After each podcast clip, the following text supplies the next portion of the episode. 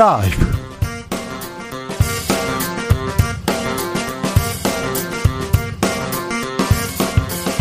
2022년 5월 24일 화요일입니다. 안녕하십니까. 주진우입니다. 윤석열 정부가 대통령실 슬리마를 외치면서 청와대 민정수석실 없앴습니다. 민정수석실의 인사검증 기능은 법무부에 맡기기로 했습니다. 한동훈 법무부 장관이 사실상 민정수석 수석 역할까지 맡게 됐는데요. 민주당에서는 무소불위 권력 휘두르겠다는 얘기냐 이러면서 비판했습니다. 아빠 찬스 정호영 후보자는 사퇴했습니다. 자녀 문제 불법은 없었지만 아빠 찬스 규명 필요하다 이런 목소리 계속 나옵니다. 어, 불법이 없었다는 것은 정호영 후보자의 주장이었고요. 정호영 후보자는 왜 나만 가지고 그러느니 계속해서 불만의 목소리 나왔습니다. 최가박당에서 짚어봅니다. 민주당에게 마지막 기회를 달라 팬덤 정당 아닌 대중 정당 만들겠다. 더불어민주당에서 다시 고개를 숙였습니다. 박지원 비대위원장은 반성하겠다, 쇄신하겠다, 민주당을 다시 지지해 달라고 호소했습니다. 586 용태론도 꺼냈는데요. 민주당 쇄신 청년 정치인들과 논해봅니다. 텔레그램 박사방 운영자 조주빈 기억하시죠? 여성들의 성착취물 제작해서 유포한 혐의로 징역 42년 받았, 받았습니다. 징역 42년. 그런데 조주빈이 검거달, 검개덜 당시에 130개 텔레그램 방이 있었어요. 성착취 대화방에 26만 명에 이르는 가담자들이 있습니다. 이 사람들 공범입니다. 이 사람들이 돈을 주기 때문에 조주빈이 그런 일을 했던 겁니다. 그런데 그들은 어떻게 됐을까요? 가담자들은 어떤 판결을 받았을까요? 김은지 기자와 함께 들여다봅니다. 나비처럼 날아 벌처럼 쏜다. 여기는 주진우 라이브입니다. 오늘도 자중차에 겸손하고 진정성 있게 여러분과 함께 하겠습니다. 지방선거 8일 앞으로 다가왔습니다. 이번 주 금요일부터 사전투표 시작되니까 아, 바로 코앞에 다가왔습니다. 선거 공보물 투표 안내문 모두 받아보셨지요? 꼼꼼히 공약 따져보고 계시지요? 확인하시지요? 여러분의 지역 공약 어떤 후보자들 눈에 띄는지요? 어떤 얘기가 눈에 띄는지 알려주십시오. 그리고 이번에 투표 어떻게 할 건지도 계획 알려주십시오. 여러분의 이야기 들어보겠습니다. 샵 9730 짧은 문자 50원 긴 문자는 100원이고요. 콩으로 보내시면 무료입니다. 그럼 주진우 라이브 시작하겠습니다.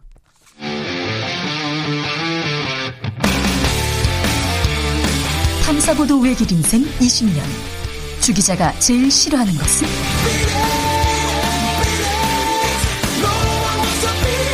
이 세상에서 비리와 부리가 사라지는 그날까지. 오늘도 흔들림 없이 주진우 라이브와 함께.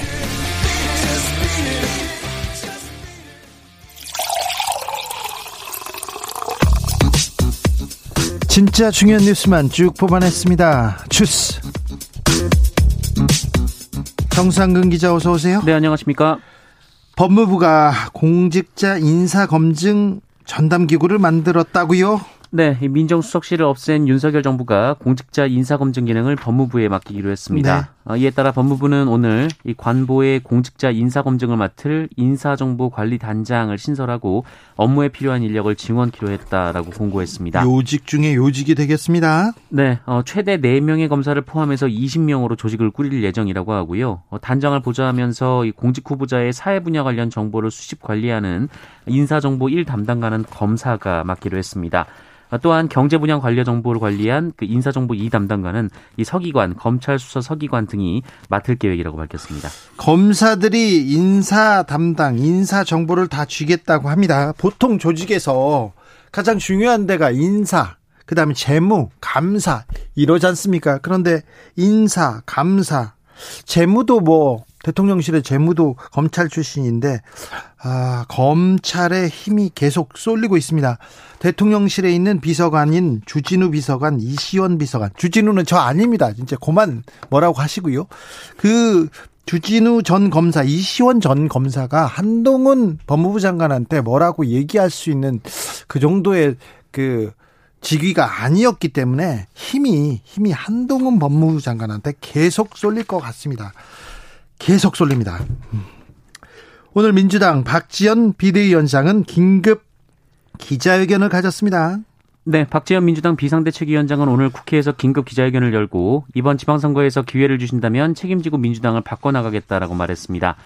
박지원 위원장은 맹목적인 지지에 갇히지 않겠다라면서 우리 편의 큰 잘못은 감싸고 상대편의 작은 잘못을 비난하는 잘못된 정치 문화를 바꾸겠다라고 밝혔습니다. 예. 어, 또한 당 혁신을 위해 차별금지법 제정, 기후위기 대응, 사회불평등 해소, 청년 정치인 육성 등을 약속했고요.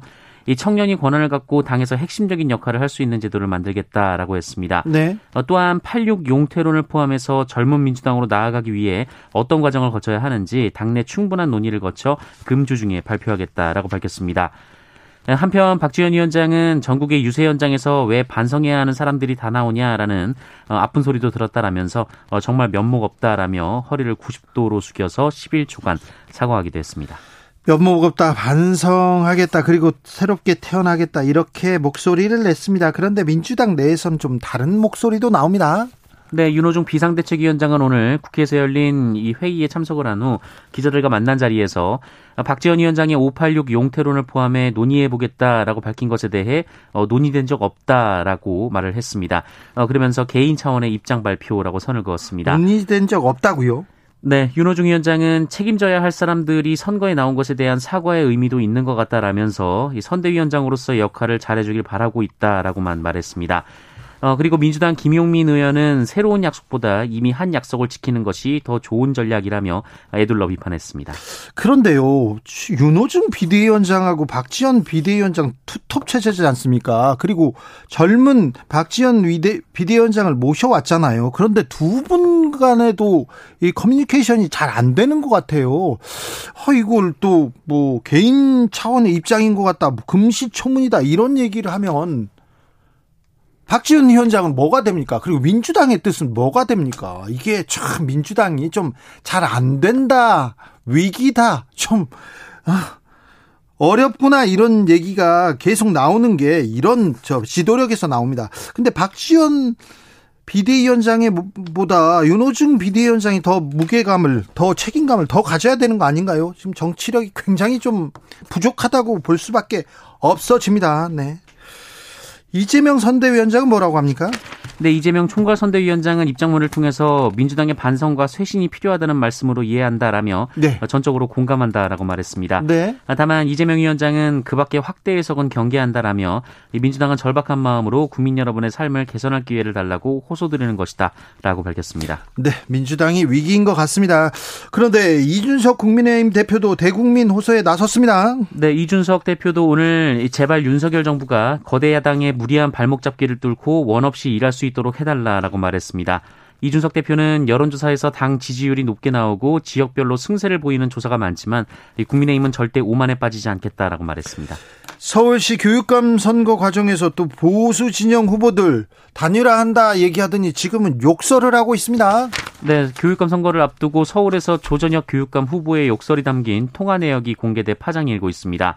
예, 학생 90만 명의 교육을 책임지는 서울시 교육감 선거가 어, 욕설과 비방전으로 얼룩지고 있는데요. 교육자가 네. 네. 조전혁 후보는 조영달 후보와 보수진영 단일화를 논의하다가 이 같은 아, 이 역시 같은 이 보수진영 후보인 박선영 후보를 향해 욕설을 퍼부었습니다. 후보한테 욕한 거였어요? 네. 어, 통화 중에 다른 후보를 욕을 한 건데요. 네. 어, 이에 박선영 후보는 교육감 후보가 같은 후보에게 욕설을 했다라며 어, 조전혁 후보의 사퇴를 요구했습니다. 네. 아, 반면 조전혁 후보는 조영달 후보가 몰래 녹취한 내용을 공개했다면서 조영달 후보를 맹 비난했고요.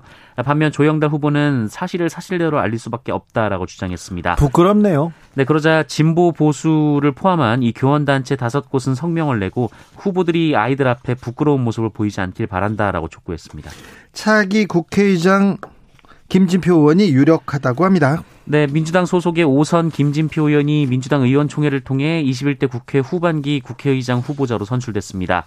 5선의 어, 이상민 조정식 의원과 4선의 우상호 의원이 출마해서 4파전으로 진행됐는데요.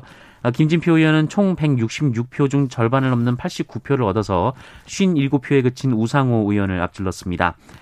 어, 경제관료 출신의 김진표 의원은 노무현 정부에서 경제부총리를 지냈고요. 이 문재인 정부 출범 당시 인수위격이던 국정기획자문위원회 위원장을 지낸 바 있습니다. 내 몸에는 민주당의 피가 흐른다 이런 얘기를 했더라고요. 네, 그러면서 당적을 졸업하는 날까지 당인으로서 선당후사의 자세로 민주당을 위해 최선을 다하겠다라고 밝혔습니다. 네.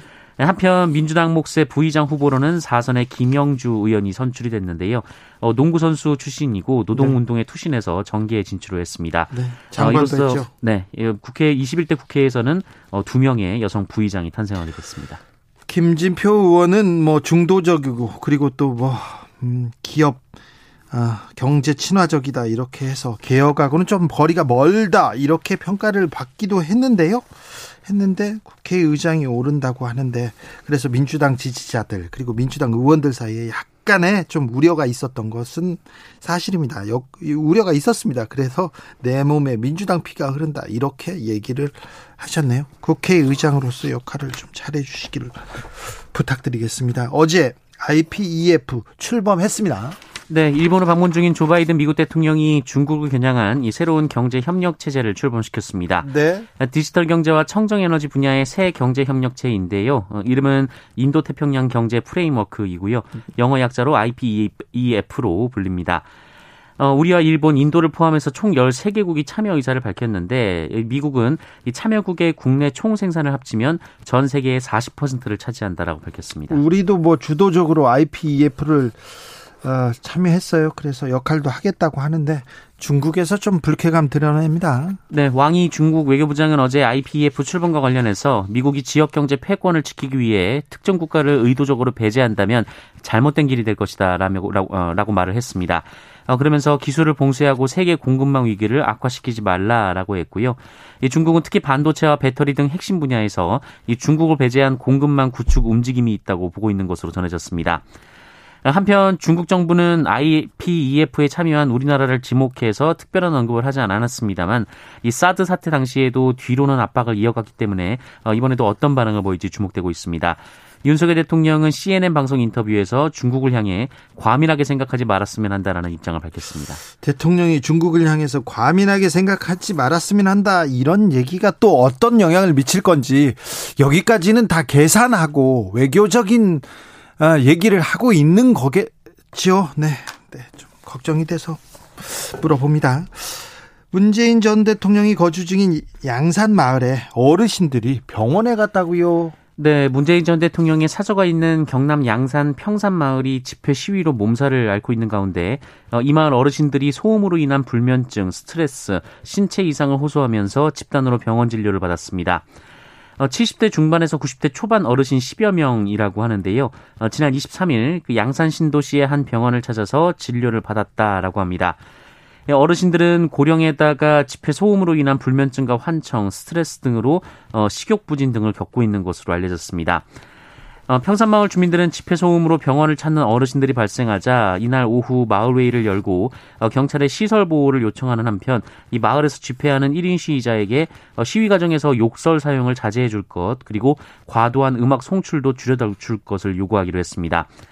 이 평산마을은 낮에도 조용하고 밤에는 적막할 정도로 소음이 없는 이 전형적인 시골 마을인데요. 40여 가구에 100명가량이 거주 중이며 이 대부분 고령의 어르신들입니다. 어, 지난번에 뉴스에 나오고 이렇게 과격한 시위는 자제하고 있는 줄 알았는데 아직도 계속되고 있나 봅니다. 네, 이걸 어떻게 봐야 될지 극단적인 증오 로 너무 너, 너무 다른 사람들까지 괴롭히고 있는 건 아닌지 이거는 좀좀 좀 걱정이 되는 부분입니다. 네. 많이 걱정이 됩니다. 수업 중에 윤석열 대통령을 비판한 교사가 있습니다. 국민의힘에서 고발을 검토하고 있습니다. 네, 경기도 안산의 한 고등학교 교사가 수업 중에 윤석열 대통령을 공개 비판한 사실이 알려졌습니다. 어, 이 교사는 윤석열 대통령이 북한이 미사일을 쏘고 장사정포를 쏘는데도 아무 말도 하지 않았다라며 국가안전보장회의 한 번 열지 않고 어, 본인은 조용히 선제 퇴근했다라는 말을 한 것으로 전해졌습니다. 어, 그런데 이를 두고 여당이 고발을 언급하고 있습니다. 그 국민의힘 권성동 원내대표는 교육의 자주성과 정치적 중립성은 헌법에 규정된 내용이라고 했고요. 어떤 어떤 경우에도 교사가 정치 편향적인 수업을 해서는 안 된다라고 주장했습니다. 어, 그러면서 교사에게 공직선거법 위반 혐의가 없는지 제대로 조사하지 않는 경기도 교육청 공무원들이 직무유기에 해당하는지 여부도 확인한 후 고발을 적극적으로 검토하라라고 당 법률지원단에 지시했습니다. 이 교사의 발언이 진실인지 아닌지 그리고 어떤 내용인지 이, 이, 내용이 답니까? 아니면 다른 내용이 더 있습니까? 어, 근데 다른 내용은 전해지지 않고 있습니다. 그렇습니까? 그런데 이게 진실인지 아닌지 먼저 따져봐야 될 것 같은데 어, 교사 정치적인 편향 수업 하면 안 되죠. 그렇지만 진실인지 아닌지가 더 중요한 것 같은데 이 부분에 대해서도 조금 얘기해 봐야 될 것 같습니다. 교육의 자주성, 정치적 중립성은 헌법에 규정된 내용인데 자주성을 자주성 교육의 자주성은 헌법에 규정된 내용이라고 본인도 말씀하셨잖아요. 권성동 의원도. 네. 지켜보겠습니다. 방역 당국에서 원숭이 두 창 국내 유입 가능성 언급했어요. 네, 방역 당국은 오늘 해외에서 감염세가 잇따르는 원숭이 두창의 국내 유입 방지를 위해 감시를 강화하겠다라고 밝혔습니다. 어, 방역 당국은 원숭이 두창은 사람 간 감염이 드문 것으로 평가되지만 해외 여행 증가 그리고 잠복기를 고려할 때 어, 해외에서 유입됐을 가능성을 배제할 수 없다라고 말했고요. 어, 원숭이 두창 발생 국가를 방문하, 방문하고 온 여행객을 대상으로 어, 입국 시 발열 체크와 건강 상태 질문서를 받고 있다라고 밝혔습니다. 네. 어, 그러면서 지난 2016년 원숭이 두창에 대한 검사 체계를 이미 구축했다라고 했고요. 아, 그래요? 네, 국내 발생에 대비해서 전국 시도 보건 환경연구원에서 검사 확대도 검토하고 있다고 설명했습니다. 검사, 검사 체계는 이미 구축돼 있다고 합니다. 그러니까 그 지나친 우려는 아, 하지 않아도 될 것 같습니다. 아무튼 미국, 유럽 어, 좀 위험이 커지고 있어요. 네, 171건이 지금 발견됐고요. 의심 사례도 86건이 보고가 됐습니다. 이 원숭이 두창의 잠복기가 통상 6에서 13일, 이 최장 21일인데요. 방대본은 해외여행 귀국 후 3주 이내에 38도 이상의 발열이 있을 경우, 또 오한, 두통, 어, 림프절, 림프절 부종, 어, 수포성 발진 등 의심 증상이 나타나는 경우 질병관리청 콜센터로 연락해 줄 것을 당부했습니다. 코로나 상황은 어떻습니까? 네, 오늘 코로나19 신규 확진자 수는 2만 6,344명입니다. 2만 6, 천 명대로 네, 네. 또 늘었어요. 어, 주말 검사 건수 감소 영향이 끝나면서 어제보다 1만 6천여 명 정도 늘었고요. 일주일 전보다는 8,700여 명 정도 줄었습니다. 어, 그리고 신규 사망자가 19명으로 이 사망자가 20명 이하로 발생한 것은 106일 만이기도 합니다. 위중증 환자는 232명으로 6일째 200명대입니다. 여자친구를 헤어진 여자친구를 흉기로 살해한 20대 남성이 있습니다. 네, 전 여자친구의 집을 찾아가서 20대 여성을 흉기로 무참히 살해한 20대 남성에 대해 경찰이 구속영장을 신청하기로 했습니다. 어, 이 남성은 지난 23일 오후 6시쯤 인천 남동구 모 빌라에서 21살 여성의 가슴과 다리 등을 흉기로 수차례 찔러 살해했습니다. 어, 이 남성은 당일 오전 여성과 함께 집에 들어갔는데요. 흉기는 미리 준비해 간 것으로 확인됐고요. 어, 여성은 가족과 함께 살고 있었지만 당시 가족들은 모두 외출한 상태였습니다. 어, 경찰은 살려달라라는 여자 비명이 들렸다라는 이웃 주민의 신고를 받고 출동해서 여성을 발견했는데요. 어, 중상을 입고 병원으로 옮겨졌으나 결국 숨졌습니다. 이 남성은 범행 직후 극단적인 선택을 시도했지만 팔목 부위에 경상을 입는데 그쳐서 병원에서 치료를 받았습니다. 이 남성은 예전에 있던 일로 피해자와 말다툼을 하다가 그랬다라면서 술을 마신 상태였다라고 진술했다고 합니다. 술을 마셨다고 그렇게 하면 되나요? 안 되죠. 네. 구속영장 청구됐습니다. 네. 좀 가중 처벌을 해야 되는 것 같아요. 어, 그 부부 그리고 뭐 애인 간의 애인 간의 이런 범행은 뭐 참작 사유가 많다고 하는데 더 더 좀 가중 처벌해야 되는 거 아닌가 이런 생각 저는 하고 있습니다. 주스 정상근 기자와 함께했습니다. 감사합니다. 고맙습니다. 3313님, 주진우 라이브를 청취해야 오늘 하루가 행복한 하루가 됩니다. 하루를 이렇게 주진우 라이브와 함께. 감사합니다. 네. 3313님, 복 받을 겁니다. 네. 복, 복을 보내겠습니다. 김형수님께서 지방선거, 저는요, 여론조사에 의지하기보단 소신대로 투표하려고 합니다. 네. 소신대로 투표해야죠. 뭐, 모든 거, 다른 사람이 하는 거 다 다 다 참고 사항일 뻔 상, 참고 사항일 뿐이죠. 소신대로 해야죠. 최송화님 저는 제가 지지하는 당에 힘을 몰아주기 위해서 투표하려고요. 네. 알겠습니다. 네. 선거가 코앞에 다가왔는데, 네. 어떻게 투표하겠다는 분들 네. 계속 문자 보내고 계십니다. 교통정보센터 다녀올까요? 오수미 씨.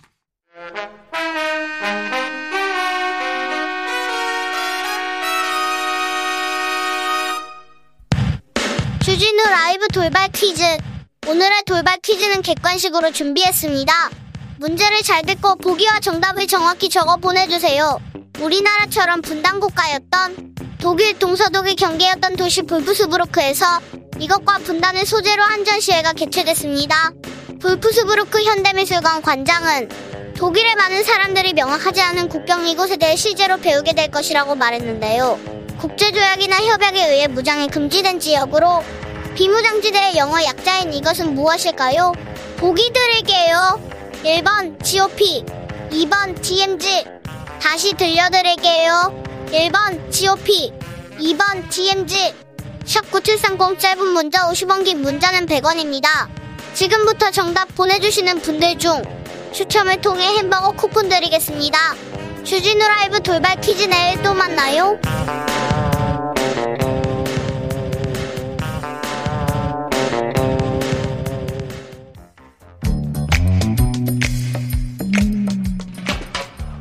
오늘의 정치권 상황 깔끔하게 정리해드립니다. 여당 야당 크로스 최가박과 함께 최가박당 여야 최고의 파트너입니다. 주진우 라이브 여야 공식 대변인입니다. 최형두 국민의힘 의원 어서 오세요. 네, 안녕하십니까? 박성준 더불어민주당 의원 어서 오세요. 네, 안녕하세요. 네. 어디에서 오시는 길입니까, 박성준 의원님? 저는 그 종로 혜화동에요. 네. 어, 송영길 후보 이제 유세가 있었어요. 네. 그 같이 저도 유세도 하고 그 옆에 계속 서 있더라고요. 얼굴도 아? 많이 타셨어요. 얼굴 많이 탔습니다. 네. 목도리 목소리도 조금 쉬었어요. 우리 성윤 후보 떡 많이 보는 것 같습니다. 박승준 의원 때문에 조금 올라가는 것 같아요. 그렇습니까? 최영두 의원은 어디서 오십니까? 저는 국회에서 왔습니다. 아, 그렇습니다. 오늘 미디어 특위 한다 그래가지고 네. 아유 미디어 특위도 하고 뭐도 하고 얼굴도 점점 깔끔해지시는 것 같습니다. 아 조금 찍고 왔습니다. 미디어 개혁안들 어떻게 돼가고 있어요? 그게 이제 원래 이 실타래가 얽힌 것은 지난해 7월에 갑자기 언론중재법 제가 이름 붙이는 언론재갈법 하다가 이제 이 실타래가 엉켜가지고 그래서 제가 오늘 이야기했습니다. 결국 국회법대로 차근차근 안건 조정위원회 하고 했으면은 다 90일 내에 해결됐을 문제를 그걸 서둘다가 결국 사단이 나고 그걸 다시 하려고 하다 보니 시간만 더 걸리고 지금 그- 멈춰 있죠. 네, 그리고 사실은 또 대통령 선거하고 이렇게 큰 선거가 있어가지고 여야 모두 뭐 회의를 할 수가 없었죠. 그런데 양쪽에서 쟁점이 무엇인지를 전문가를 통해서 몇 차례 계속 회의를 해서 오늘 저 보고서는 채택을 했습니다. 그래서 이런 이런 이런 부분을 이렇게 저렇게 다루자 이런 이런 의견이 이렇게 저렇게 좁혀졌다 해서 이제 뭐 그것만 해도 큰 뭐 저 성과라고 하겠습니다. 어, 잠시 전에 박지원 민주당 비대위원장 상임 선대위원장이죠. 예. 대국민 호소문 발표했더라고요. 어떻게 보셨어요? 뭐 지금 시점에 이제 지방선거 한 8일 남았나요? 네. 8일 남은 어떤 시점에서 민주당이 상당히 어려운 점이 많아요. 지금 이제 대선이 끝난 시점에서 얼마 되지 않아서 또 대통령 취임된 지 얼마 안 돼서 선거를 치르는 시점에 아무래도 뭐 대통령에 대한 기대력이 높지 않겠습니까? 네. 그리고 이제 이 지난 대선에서 우리가 패배를 했기 때문에 패배의 아픔도 분명히 있는 것 같고요. 근데 민중 속으로 대중 속으로 국민 속으로 가다 보니까 아직까지 민주당이 이제 부족하다는 부분이 있단 말이죠. 그런 네. 면에서 이제 박지원 위원장이 말씀한 것 같고 그렇지만 우리가 민주당이 더 잘할 수 있다. 네. 오히려 윤석열 정부 보니까 잘하기 쉽지 않다라고 하는 여론도 강하단 말이죠. 그랬을 경우에 민주당에게 한 번 더 기회를 달라고 하는 호소라고 좀 볼 수 있을 것 같습니다. 최영두 의원님.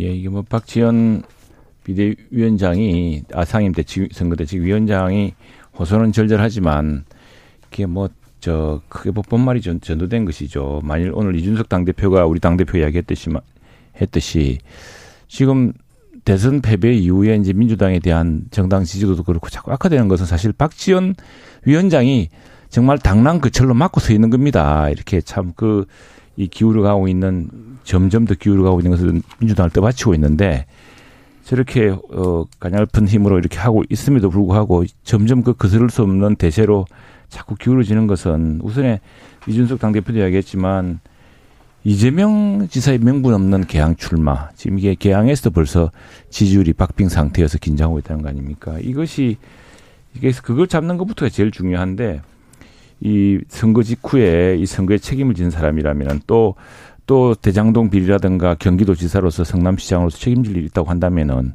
오히려 경기도민에게 물었다면은 차라리 조금 떳떳할 수가 있었는데 개항으로 갔던 것이 이제 완전히 단추를 다 잘못 깬 것이죠.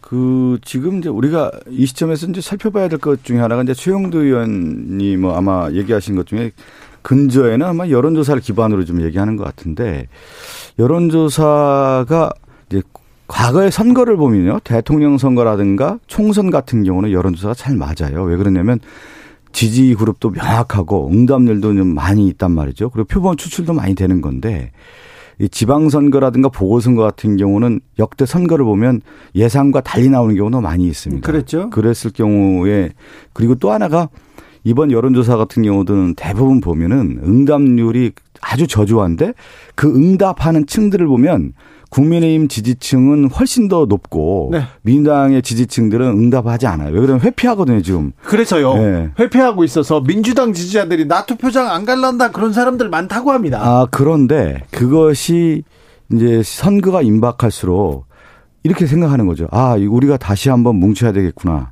다시 한번 생각해 보자. 네. 그리고 실제 우리의 힘을 어디에 뭉쳐야 되는 것인지를 생각하는 거기 때문에 네. 그 시점이 저는 뭐 지금 점점 좋아질 거라고 저는 보고 있습니다. 마지막 음. 민주당 결집에 지금 기대를 합니다. 총 그런데 결집해야죠. 어. 이준석 국민의힘 대표도 맞불 기자회견을 열었습니다. 윤석열 정부가 일할 수 있도록 좀 무리한 발목 잡기 그만 좀 해라 이렇게 얘기하던데 그 잘해야 되는 거죠. 네. 잘 하지 못할 거라고 하는 부분이 워낙 강한 거예요. 지금 일단은 우리가 제일 중요한 것이 인선 아니겠습니까? 인선의 문제가 지금 우리나라가 민주공화국인데 검찰에 의한 나라로 가고 있는 거 아니에요. 지금 대, 그 내각도 그렇고 청와대 어, 비서진도 그렇고 전반적으로 지금 윤석열 한동훈 라인에 의한 검찰 라인업이 되고 이러한 것을 봤을 때 국민들이 볼 때 국민들이 가장 싫어하는 것 중에 하나가 뭐냐면 독주의 독주. 이 독주로 가고 있다라고 하는 부분, 견제받지 않는 권력으로 가고자 하는 모습이 보인다라고 하는 부분이 국민들 마음속에 있는 거거든요. 그런 면에서 오히려 좀 이준석 대표가 얘기하는 것은 이준석 대표가 예전에 윤석열 대통령 후보 당시에 얼마나 쓴소리 많이 했습니까? 지금 보면은 이준석 당대표가 그런 모습은 가지, 않- 보이지 않고 뭐냐면 그냥 좋은 얘기만 하는 그런 이준석 당대표의 모습이 있다 보니까 오히려 이준석 대표의 색깔을 좀 찾았으면 좋겠어요, 저는요. 그 이준석 대표가 건강한 국민의힘의 목소리를 내줘야만 윤석열 정부가 제대로 갈 수가 있는 건데 그러한 모습이 이준석 대표가 없기 때문에 오히려 더 걱정되는 모습인 거죠. 최영도 의원님 예, 지금 국민 여론도 지난번에 이제 원래 민주당 내부에서는 강경파들은 그 한덕수 총리 후보자를 인준할 생각이 없었던 것 같아요. 그런데 이제 현장에서 느끼는 분위기 또 많은 국민들이 우리 국민들이 아주 그 오랫동안 쌓인 집단 지성이라는 게 있습니다. 그건 뭐냐면은 일단 정권을 넘겼으면은 일을 하게 해주고 비판하고 견제해야지라는 이런 게 있습니다. 그래서 어 많은 국민들 이야기 발목을 잡지 말고 손목을 이끌어줘라. 어쨌든 제 일당 아니냐. 그러면은 국회에서 얼마든지 가르치고 훈계하고 비판하고 또 법안이나 예산을 이렇게 심사할 수가 있거든요. 그렇게 해서 국정에 책임 있는 국정을 오히려 국회에서 이끌어 달라는 그런 주문들이 있는 것 같고 다음에 이제 지금 뭐 지적하신 대통령이나 또 한동훈 법무장관이나 이제 책임이 점점 무거워졌습니다. 네. 그래서 어제 그 유명한 말인데 제가 늘 인용하는 말입니다만 The buck stop here 이란 말이 있지 않습니까? 모든 책임은 대통령 책상에 머문다라고 했는데 그걸 아마 이번에 바이든 대통령이 윤석열 대통령한테 선물로 이렇게 준 모양이에요. 그래서 윤석열 대통령도 그런 책임감을 가지고서 어쨌든 인사를 했던 것이고 인사 중에도 조금 이제 정우영 후보자 오늘 뭐 물러났습니다만 어제 물러났습니다만 조금씩 예상치 못했던 것도 있고 했지만 네. 어쨌거나 이 굉장한 위기거든요. 지금 기업들이 이제 이윤을 못 낸다고 합니다. 우리가 조선 수주를 우리 이제 경남 쪽은 조선이 많아서 그런데 수주를 했더니 원가가 올라가지고 지금 수출할수록 적자고 하고 이 위기가 예사 위기가 아닙니다. 이 외환 저 그 경제. 예, 경제 네, 안 돼. 그리고 겸, 뭐 경제 물가 공급망 또 우리 북한은 여전히 미사일 위협 강화하고 있죠. 또 미중 간에 이런 새로운 질서가 또 생기고 있죠. 이런 위기를 대처하려면은 정말 국민적 지혜를 모아야 되는데 네. 그런데 네. 경제, 민생 거기에 북한 위기인데 어려운데 왜 검사 출신들만 이렇게 많이 썼을까요? 검사 출신들이 몇 명 있었습니까? 어, 많이 있었지.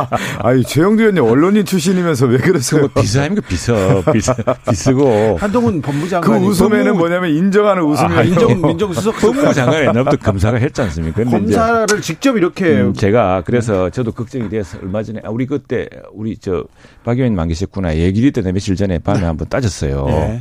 지금 잘하셨어요. 음, 겁내는 사람이 많다. 네. 걱정하는 사람이 많다. 그런데 그 지금 내가 보니까 내가 들은 이야기가 있는데 내 대통령한테 그 이야기는 그, 그 자리는 안 했습니다.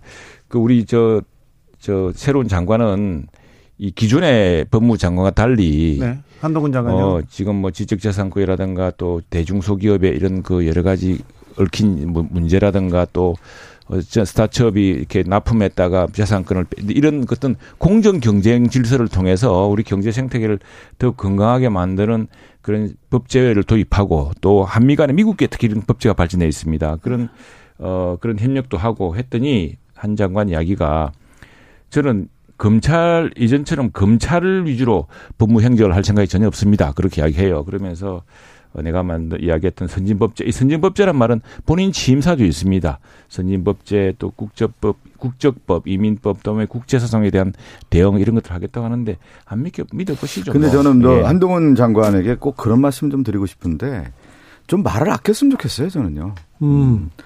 이미 한동훈 장관이 모든 정치 이슈에 대한 전면에 나선 정치 장관의 모습으로 좀 탈바꿈하고 있거든요. 그래서 야당 의원들의 어떤 질문도 그렇고 여러 이제 언론에 대한 질문도 있다고 하면은 전선을 펴면 안 돼요. 장관. 이미 정치 전선의 장관이 되고 있는 모습이기 때문에 한동훈 장관이 그런 모습으로 나오니까 오히려 윤석열 대통령에게 부담을 지을 수 있는 겁니다. 그게 검찰 직화 체제라고 하는 것이 이미 이미지가 더 씌워지고 그 프레임에 벗어나기 어려운 건데 이미 한동훈 장관이 이미 모든 자리에 나와서 정치 이슈에 대해서 자기의 견해를 밝히면서 그러한 모습이 정치 장관으로서의 이미 이제 가고 있는 모습이다.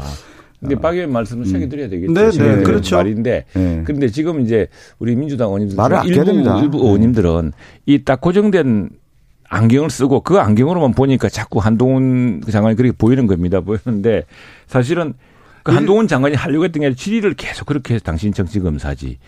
정치검사 아니, 아니, 니다 아무튼 그렇지가 않고요. 이렇게 제가 이렇게 아니 왜 그러냐면 취임하기 전부터 한동훈 장관의 그 후보자 시절의 발언을 보십시오. 이미 정치 장관이 됐단 말이에요. 그리고 어깨에 힘이 들어가기 시작했어요. 그거 그것이 근데 한번 가보시면 어깨 힘이 별로 없더라고요. 아니 직접 보, 안 해요. 자, 검, 어깨에 힘이 어, 많이 진짜 들어가요. 자, 한동훈 법무장관 직접 보시니까 어떻든가요? 그 상당히 그 내가 저 뭐 당선 저 취임식 날 그때는 이제 후보자로서 한번 국회에서 본 적이 있고 엊그저께는 또 얘기를 해서 보고 얘기를 끝나고 또 지난 봤는데 생각보다 사람이 겸손하고 나는 뭐 한동훈 장관이 대단히 뭐 검찰 출신이고 뭐라 그래서 저도 왜 선입견이 없겠습니까? 그런데 보니까 공손하고 어깨에 힘이 없어요. 굉장히 가지고 사람이 공손하고 예 공손하고 그- 근데 박 의원 말씀 잘 새겨들어야 네, 새겨드려야 될 것 같아요. 그리고 말을 검사는 됩니다. 말을 검사는 됩니다. 공소장으로 말을 한다 이런 얘기가 있었잖아요. 그런데 공수장을 못 쓰는 체제니까 이제 네 그리고 그러니까 SNS를 너무 많이 쓰고 정치적 발언을 아, 너무 많이 SNS를 했었어요. 해요 요즘. 아니 예전에 많이 아. 했죠. 지금은 예, 장관이 되고 나서는 지금은 어떻게 되는지 모르겠습니다만 죽고 사는 상황이 아니었습니까? 자. 막 모두 죽이려 하니까. 자, 살- 우리도 저 의- 우리 최영두 의원님 의- 우리 의정하면 상임위 질문들 해보지 않습니까? 예, 예. 그러면 장관이 중화 역할하고 완충지대가 돼야 돼요. 예. 그래야만 장관이 실질적으로 업무 수행도 잘 되고 여야의 관계에서의 오히려 지금 버퍼존이 돼야 되는 거예요. 네. 그러면 지금 한동훈 장관은 이미 칼을 들이대는 모습이란 말이에요. 그러한 모습이 그렇게 좋지 않다. 자. 민정- 의원님이 얘기해 주세요. 예. 민정수석하고 법무부 장관하고 예. 서로 좀 견제하고 균형을 또 도- 하면서 어디에서 또 나가면 좀 뭐 제재하기도 하고 이런 기능이 있었는데 이제 민정수석실이 그렇죠. 사라지고 한동훈 법무부 장관이 인사 검증까지 자기가 그 권한을 갖습니다. 이 부분은 어떻게 보십니까? 그 이제 민정수석실을 민정수석실이 역대로 계속 문제가 되어 왔지 않습니까? 그러니까 예, 없앴어요. 예. 그래서 이제 그 대수 대통령이 없애고 보니까 없애고 보니까 대통령이 쓰는 인사검증. 그래서 이번에 사실 장관 청문회에서 예상치 않은 문제들이 막 불거졌지 않습니까?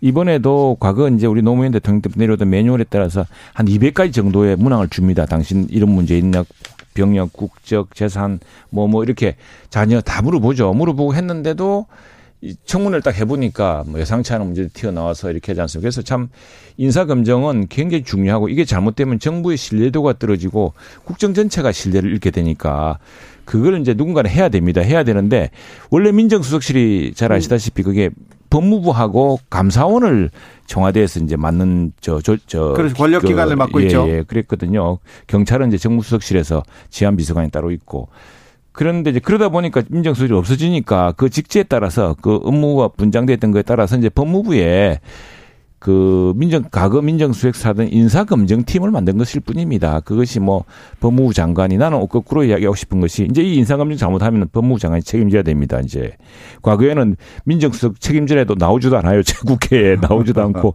비서실장이 대충 사가고 넘어가고 뭐 이런 식이었는데 이제는 법무부 장관은 국회에 빠짐없이 출석해야 되거든요. 그러니까 저는 이런 것 같아요. 이제 우리나라 제도라고 하는 게 있잖아요. 민주주의는 제도화 과정이라 얘기하는 건데 그 제도화는 어떤 의미를 가냐면 권력의 집중을 막는 하는 거예요. 그래서 견제와 균형의 원리를 만드는 것이 우리나라 민주주의 과정에서 제도주의라고 하는 것은 그런 차원인 거예요. 그러니까 민정수석도 둔 이유가 있는 거예요. 대통령 직할 체제의 민정수석만이 아니라 법무부도 감시하고 서로 견제하라는 의미도 있는 거거든요. 그러니까 제도에 대한 부분이 하나의 병리 현상이 있다고 해서 그걸 잘 활용하지 않고 폐지했을 경우 또 다른 문제가 생기는 겁니다. 그것이 저는 가장 걱정되는 거고 음. 또 하나가 민정수석이라는 것은 또 친인척 비리도 관장하는 거 아니겠어요?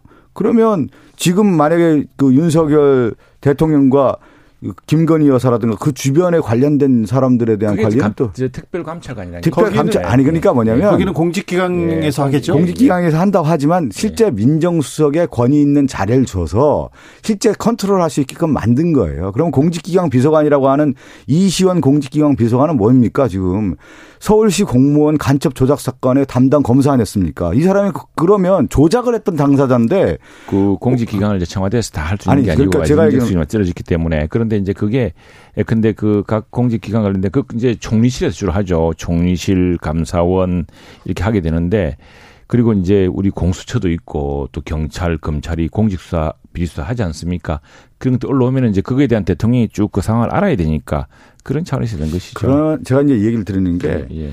청와대 비서진 안에서도 순서를 하면서 건강한 긴장 관계가 있어야 되는 거예요. 그런 가운데서 이루어져야 되는 건데 그것이 지금 없는 거 아니냐. 그러니까 뭐냐면 검찰의 지휘의 명령 체계 그러니까 과거에 군부 통치가 이루어졌을 경우에 하나 버튼 내리면 쫙 내려가듯이 민주주의는 그런치가 않지 않습니까? 서로 견제와야 되는데 검찰 직하 체제의 자기들의 있는 사람들 아닙니까? 주변에 예전에 검사 같이 생활했던 사람들 아니에요. 그게 가장 걱정된다는 이건 거예요. 이건 좀 우려가 됩니다. 이시원 네. 주진우 전 검사가 대통령실에 있다고는 하지만 한동훈 법무장관한테 말 꺼낼 수 없는 처지거든요. 검찰에 있을 때 과거에는 그랬거든요. 근데 지금은 뭘 잘못하고 있습니다. 뭘 해야 됩니다. 이렇게 그렇죠. 얘기를 할까요? 아니, 지시를 할 수 있을까요? 과거에도 민정수석실에서 그런 관계는 아니고요. 그런 관계는 아니고 그 민정수석실은 그리고 그 어느 수석이 어느 장관을 상대로 지금 그런 걸 없애겠다는 겁니다. 이 정부는. 네. 그러니까 청와대 정부란 말이 나왔거든요. 국무회의를 통해서 하고 장관과 그 책임 총리와 책임 장관을 통해서 해야 되는 것이고 또 이제 그 문제가 생기면 그 문제는 그 각 부처에서 책임지고 하는 것인데 지금 좀 지켜보시면은 그런 걱정을 그러니까 제가 마지막 우리 최영도 의원님께 요 부분을 좀그 건의사항의 네. 건의사항 뭐냐면 우리가 검찰 조직을 얘기할 때 상명하복에다 검사 동일체란 얘기 많이 하지 않습니까? 네. 그러면 끼리끼리 문화가 있는 거예요. 우리가 정치 권력이라고 하는 것은 권력이라고 하는 게 권세권자인데 이 권세권자의 어원을 보면 저울권이거든요. 권력은 저울 균형을 이루어야 되는 거예요. 그 균형을 이루려면 그 조직 내에서의 건강한 긴장 관계를 만들어줘야 되는 건데 지금 검찰 출신들이 청와대 비서진으로 다 들어가 있고 검찰 라인이 다 돼 있고 그랬을 경우에 상명하복과 검사 동일체 원칙이 있을 경우에 누가 충원을 하고 쓴소리를 할 수 있겠습니까? 예. 그것이 음, 저는 가장 걱정된다는 자, 겁니다. 우려는 알겠고요. 네. 예. 박성준 의원님, 예, 예. 민주당에서 의원들한테 이런 얘기를 해서 인사청문회 과정에서 그리고 그 다음 과정에서 국회 나오면 그 법무부 장관한테 지금 맞습니다. 예, 네. 이런 우려를 좀 정확하게 좀 전달하라고 네. 해주세요. 제가 법사일 나와가지고요. 제가 네. 이 얘기 원래 그러니까 이제 지금 어 제가 이제 어제 어제는 하루 종일 그 예기리에서 추경 심사 소위원하면 이제 차관 네. 차관들 다 부르거든요. 차관 네. 부르면 이제 경찰청장도 옵니다. 차관급이니까. 나중에 이제 검찰청장도 오게 됩니다. 네네. 이제 그러게 되면 사실 예- 예결 심사 소위 하면서 다 따져 물을 수 있습니다. 그리고 또 법사위에서 장관 부름 오고 예결이 하면 장관 오기 때문에 지금 지난번처럼 이제 조금 이모 이런 거 잘못 해석해가지고 그런 해프닝 부리지 마시고 제대로 한번 법무부 장관한테 아 그리고 아까 견제와 이런 권력 결국에는 권력 내부의 견제랑이보다는 그 삼권 분립에 의해서 우리 입법부가 특히 지금 170석 가까운 민주당이 압도적으로 이게 그 입법 권에서 역할을 쥐고 있는 만큼 국회에서 얼마든지 그걸 호- 호통치고 또 비판하고 잘못 잘못을 바로잡고 할 기회가 있을 테니까요. 예. 그래서 손목을 계속 이끌어 주십시오. 네. 자, 최영도 의원님. 예. 음, 예결위 얘기 나와서 그런데 2차 추경안 심사 잘 돼가고 있습니까? 예, 추경안 심사 정말 정부가 힘겹게 이번에 추경안의 특징은 뭐냐면은 부채를 국가 부채를 한 푼도 안 일으켰습니다. 왜냐하면 이제 부채율이 너무 높아서 이번에 지금 국제 신용 평가 기구 그러니까 우리 잘 아는 무디스 S&P가 지난 4월부터 우리 신용 등급 평가를 위해서 조사를 하고 있습니다. 1월 달에 피치스가 피치가 했죠. 네. 근데 피치가 너무 재정 상황이 악화되고 있다. 그 부- 부채 속도, 증가 속도가 빠르다. IMF도 그런 지적을 했습니다. 그래서 그것 때문에 이번에 오히려 추경을 짜면서도 그 국가 부채 비율을 50% 넘었던 거를 49.7%로 낮춥니다. 낮추면서도 정부가 지출 조정을 했어요. 그러니까 이 정부 공무원들이 지금 죽을 지경입니다. 이 저 저막 허리띠를 졸라매 가지고 그렇게 하고 또 세수 추계 세수가 지금 어 추계 세수 증가 예상되는 부분 기금 같은 걸 출연해서 하는데 그 한정된 재원을 가지고 실제로 코로나 19로 직격탄을 맞은 업종들 또 피해자들을 가급적 두텁게 지원하려고 하는데 이게 재원은 한정이 돼 있고 이렇습니다. 이런데 이제 민주당 입장에서는 또 약간 또 저 생각이 달라서 이제 빚을 못 내니까 빚을 갚지 말고 그 빚을 갚아야 될 돈을 더 쓰자라고 이야기하는데 아니 저는 뭐 우리 재정도 살- 살펴야 되기 때문에 뭐 대통령 선거 과정에서 추경 편성에 대한 얘기 뭐 다 했고 당연히 지금 소상공인이라든가 자영업자 어려운 분들에게 추경 편성을 통해서 지원해 주는 건 당연한 거 아니겠습니까? 그렇게 해야 되는 거고 그렇게 또 가야 되는 거고요. 근데 속도면 속도 빨리 해야 됩니다. 속도전도 좀 필요하다고 보고 예, 예. 그것도 민주당에서도 저는 아마 다그 추진을 해줄 거라고 보고 27일 있고요. 날쯤 해야 되는데 근데 저는 여기서 좀 그. 문제는 뭐냐면 기획재정부에 대한 부분을 좀 질타를 할 필요가 있어요. 뭐냐면 추경호 장관이 기획재정위의 위원을 할때 재정 건전성 얘기하고 세수에 대한 걱정들을 되게 많이 했습니다. 그런데 막상 열어놔 보니까 지금 53조 초, 초과 세수가 거친다는 거 아니겠어요? 그러면 그 전에 지금 기획재정부는 국민을 속였던 것이냐. 만약에 그랬을 경우에는 추경호 장관이 추상과 같이 기획재정부의 이 추, 초과 세수에 관련된 집행했던 분들에 대해서는 확실하게 저는 어 조사를 해서 잘못된 부분이 있다고 하면은 징계를 해야 된다고 봅니다. 네. 왜 그러면 재정 건정성에 유- 유예 유예가 요소가 있다라고 해서 그렇게까지 얘기를 했는데 알고 봤더니 초과 세수가 이렇게 어마어마하다는 거 아니겠어요? 근데 그 초과 세수를 따져 보면은 그 법인세 또 법인세 그러니까 결국 기업이 우리나라를 이끌고 가는 겁니다. 국가는 부채를 펑펑 내어서 이렇게 했는데 기업이 예상외로 이제 주- 상황이 좋아서 법인세를 많이 내고 또 또 법인세 우리가 이제 돈 많이 번 사람들 막좀 질시하고 비난하지만 그분들 또 저 소득세도 또 많이 냅니다. 그래서 그래가지고 그것 하고 또 뭐 또 집값이 그동안 꾸준히 올라가지고 그것도 있고 이랬던 것 같은데 네. 이 세수라는 거는 추계를 이제 좀 보수적으로 할 수밖에 없는 것이 안 들어온 건데 미리 들어온다고 미리부터 개정을 확 잡아 나오면 정말 나중에 외상이 되거든요. 아니요. 얼마 전까지 추가 경전 예산 또 편성한 다음 나라 파탄 나고 예산 지금 막 이- 입장이- 어렵다 다 얘기해 놓고 지금 보니까 입장이 완전히 바뀌었습니다. 아니, 바뀐 게 아니라 지금 그것을 정확한 기준도 없이 이렇게 얘기했다라는 제 말을 한번 살펴보면 네, 조- 하나도 바뀐 게 조사를 없습니다. 해야 다시. 법사위로 가겠습니다. 법무부에서 똑같습니다. 인사를 계속 냈는데 송경호 서울중앙지검장은 네. 과거에 과거에 PD 수첩을 무리하게 수사를 했다가 무죄가 났죠. 그분이 중앙지검장이 됐고요. 중앙지검 4차장은 성폭행 피해자가 있어요. 네. 여자 사진을 무단으로 이렇게 조회했다가 징계받았던 고영권 검사가 그렇게 갔습니다. 법사위에서 이런 문제도 좀 따져주셨으면 하는 생각도 드는데 저는 자. 법사위는 아닌데 이런 문제는 계속 불거져 나올 거고요. 자 명확하게 얘기를 해야 돼요. 법사위원장은 어떻게 된답니까? 법사위원장 같은 경우는 이제 또 상황이 달라진 어, 거죠. 뭐 달라져요. 말이 바뀌어요. 이렇게 그때 자, 그때. 야, 야당에서 그동안 얘기했잖아요. 무슨 이- 아니 항상 법사위는 아니 여당을 견제하기 위해서 아니, 야당이 지금 아니 야당이. 법사위원장 해야 된다라고 얘기를 그 동안에 국민의힘에서 계속 주장해 오지 아, 않았습니까? 그거는 1당과 2당, 그두 가지 기준이 있는 겁니다. 제1당, 제2당이, 그러니까 국회의장이 이제 다수당에서 가져가면은 아, 그 논리는 아니었죠. 아니, 그 논리였어요. 그 논리였어요. 아니, 그렇기 항상 때문에, 야당이 가져야 그렇기 때문에 왜냐하면 우리가, 우리가 언젠가 한번, 아, 노무현 대통령 초기에 우리가, 저, 우리가 다수, 다수당에서. 그래서 네. 박- 그때 누구죠? 박관용. 박관용 의장이 그 야당인데 국회의장을 하시고 그래서 그 당시에 그때 이제 법사위는 그러면 여당이 소수당 여당이 소수당이었으니까 소수당이 하시라 이래 가지고 다수당 소수당 그두 개를 다 한꺼번에 갖지 말고 전체 그 의장을 다수당에 선출한다면은 그다음에 이 저기는 저거는 저 소수당에서 나눠서 그러니까. 뭐냐면 견제, 원래의 견제와 이것이야말로 견제 견제와 균형이죠. 87년 이후 이제 88년 총선 이후에 여서야대 전국이 되지 않았습니까? 그 당시 이제 뭐냐면 원래 의회주의라고 하는 것은 다수당이 의회 다수당 아닙니까? 그러면서 법과 책임을 다 지라고 해서 그러면 정치라고 하는 것은 정책을 통해서 하고 입법을 책임져야 되기 때문에 그럼 법사위원장은 의회의 다수당이 가져가는 논리가 된 거예요. 아니, 그 아니 그런 논리가 아니, 아니라니까. 아니, 그런. 논리가 되는 겁니다. 원래는. 다수당이 예. 다수 아니 이번에 그랬죠. 아니 우리가 170석 넘었으니까 기존의 룰은 파기야. 이런 아니, 지금까지 그게 아닙니다. 그건. 170석 어떤 적은 없어. 그래서 원래 이제 의회 가져갔던 다수가 거예요. 됐기 때문에 법사위원장을 그 88년 총선 이후에 이제 가져오게 된 거죠. 자, 예. 국회의장은 5선 김진표 의원이 선출됐네요. 예, 예. 네, 어떻게 보십니까? 근데 오늘 아쉬운 점이 저 오늘 뭐 우상호, 조정식 의원 또 이상민 의원 참 다 좋아하는 분들만 다 존경받을 만한 분들만 출마를 했어요. 아, 우리도 좀 같이 뽑게 해주면 안 됩니까? 왜 원래 국회법에 따르면은 국회의장은 국회 본회의에서 뽑게 돼 있습니다. 네. 300명 모여가지고 이런 기회에 한번 국회도 한번 반성하고 근데 언제부턴가 예, 다- 다수당이 하게 돼. 그럼 우리는 어떻게 하느냐? 국회 다수당이 국회의장과 하면은 법사위원장을 해서 책임을 지는 겁니다. 아니 원래. 무슨 예. 그런 궤변이 있습니까? 그 말이 그때 그 따르면은 말에 그 아니, 저 무시- 지난번에 어, 저그 논리 말이 민주당 말이 시- 달라졌어요? 시- 아니, 달라진 거안 아닙니다, 말이 달라졌지. 그건 달라지지 않았습니다. 국민들이 다 알고 있습니다.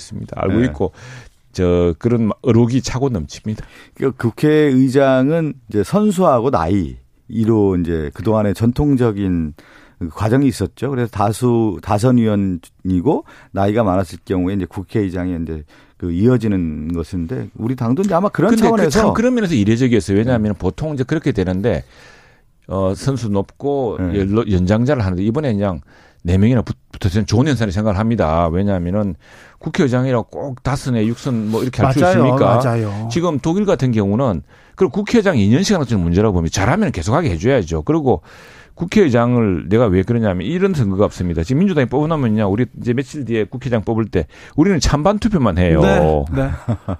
아, 우리는 왜 그 김진표, 나 물론 김진표 의장 후보자 좋아하지만, 아, 우상호 의원도 참 내 보니까 어떨까 싶고, 아니 어, 국민의 조정식 의원도 좋고, 이상민 의원도 좋은데, 저보고는 왜 고민할 기회를 안 주고 아니 국민의힘이 전신일 때 다수당일 때 또 다 그렇게 하셨잖아요. 아, 그랬는데 네. 바뀐 게 뭐냐면 우리는 주장할 수 있습니다. 우리가 국회 선진화법을 이제 하면서 실제로 그 국회 선진화법은 다수당한테 불리한 건데 우리가 받아들인 거 아닙니까? 예. 그래가지고 시- 실시해서 네. 사실 지금은 나는 우리가 다수 이게 되더라도 요번에- 국회의장은 이제 국회 본회의에서 뽑자 이렇게, 하- 이렇게 하고 싶어요. 네, 선수-. 선수와 선수와 방법이네. 네, 선수한 연장전 이렇게 연장자 이렇게 했는데 지금 요번에 그 경선을 한 걸 보면은 다음 국회의장 같은 경우는 어 실제 요거 그렇죠. 룰, 룰이 안 지켜질 확률이 높죠. 파란이 이럴 네. 수도 있습니다. 다음부터는 좀 그럴 가능성이 근데 있죠. 걱정이 이번 뭐냐면은 예. 이게 민주당 내에서 뽑으니까 나중에 그 이게 너무 한 다수당의 강경파의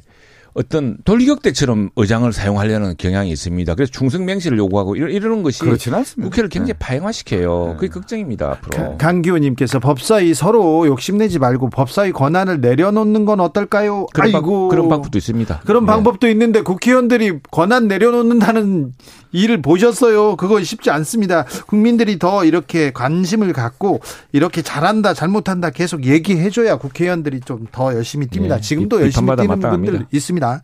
아무튼 어, 정부 출범하고 인사청문회가 가장 큰 변수였는데 인사청문회 시즌은 정부 여당 예. 입장에서는 지금 큰 어려움 없이 끝나갑니다. 네, 네, 그렇습니다.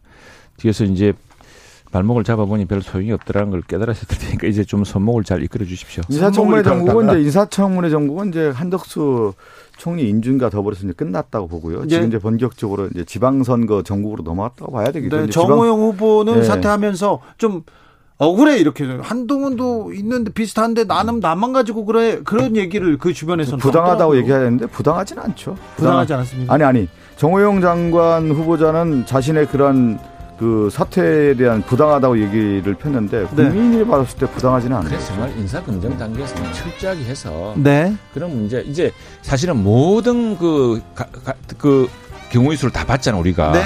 좀 철저히 검증했으면 좋겠습니다. 그래서 아예 이런 이런 큰 망신이라든가 네. 개인적으로도 망신이고 우사 아니겠습니까? 그리고 또 하나는 국가적으로 신뢰가 떨어져 신뢰가. 최가박당 최영두 박성준 두 분 감사합니다. 네, 감사합니다. 고맙습니다.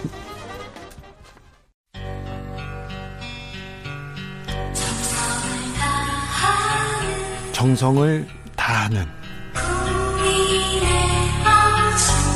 국민의 방송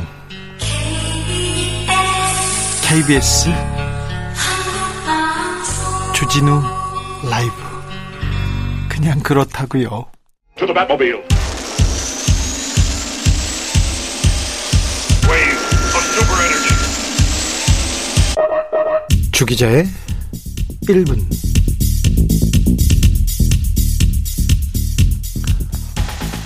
(5월 24일은) 김재규 중앙정보부장이 사형된 날입니다. (1980년 5월 24일) 그를 따랐던 박선호 의전과장이었죠. 그리고 경비원 김태원 경비원 이기주 운전기사 유성옥도 함께 형장의 이슬로 사라졌습니다. 국민들이여 민주주의를 만끽하십시오. 김재규 중앙정보부장의 말 기억하십니까? 전 김재규 부장의 최후 진술 마지막 대목이 떠오릅니다. 자유민주주의 회복을 20에서 25년 앞당겨 놓았다는 자부 가지고 나는 갑니다. 자유민주주의의 만발을 보지 못하고 가는 것이 유감스러울 뿐입니다. 대한민국의 앞날에 자유민주주의 만발하기를 기원합니다. 대한민국 자유민주주의 만세. 박정희 전 대통령도 자유민주주의를 외쳤습니다. 그런데 김재규 부장이 꿈꾸던 자유민주주의와는 완벽하게 다른 개념이었습니다. 그런데 요즘이요. 자주 회자되는 자유민주주의는 어떤 의미인지 계속 고민하게 됩니다. 5월 24일 자유와 민주주의의 의미를 되새겨봅니다. 지금까지 주기자의 1분이었습니다.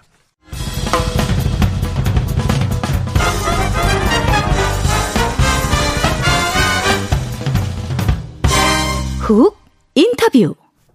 모두를 위한 모두를 향한 모두의 궁금증 흑 인터뷰. 북한이 핵실험 준비를 완료했다. 타이밍만 보고 있다.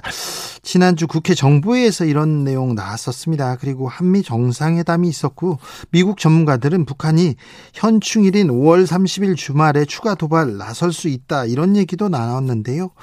북한 상황. 그리고 나, 남북 정상회 남 북과 남북 관계 그리고 한미 정상회담까지 두루두루 자세히 좀 물어보겠습니다. 국회 정보위 하태경 국민의힘 의원 안녕하세요.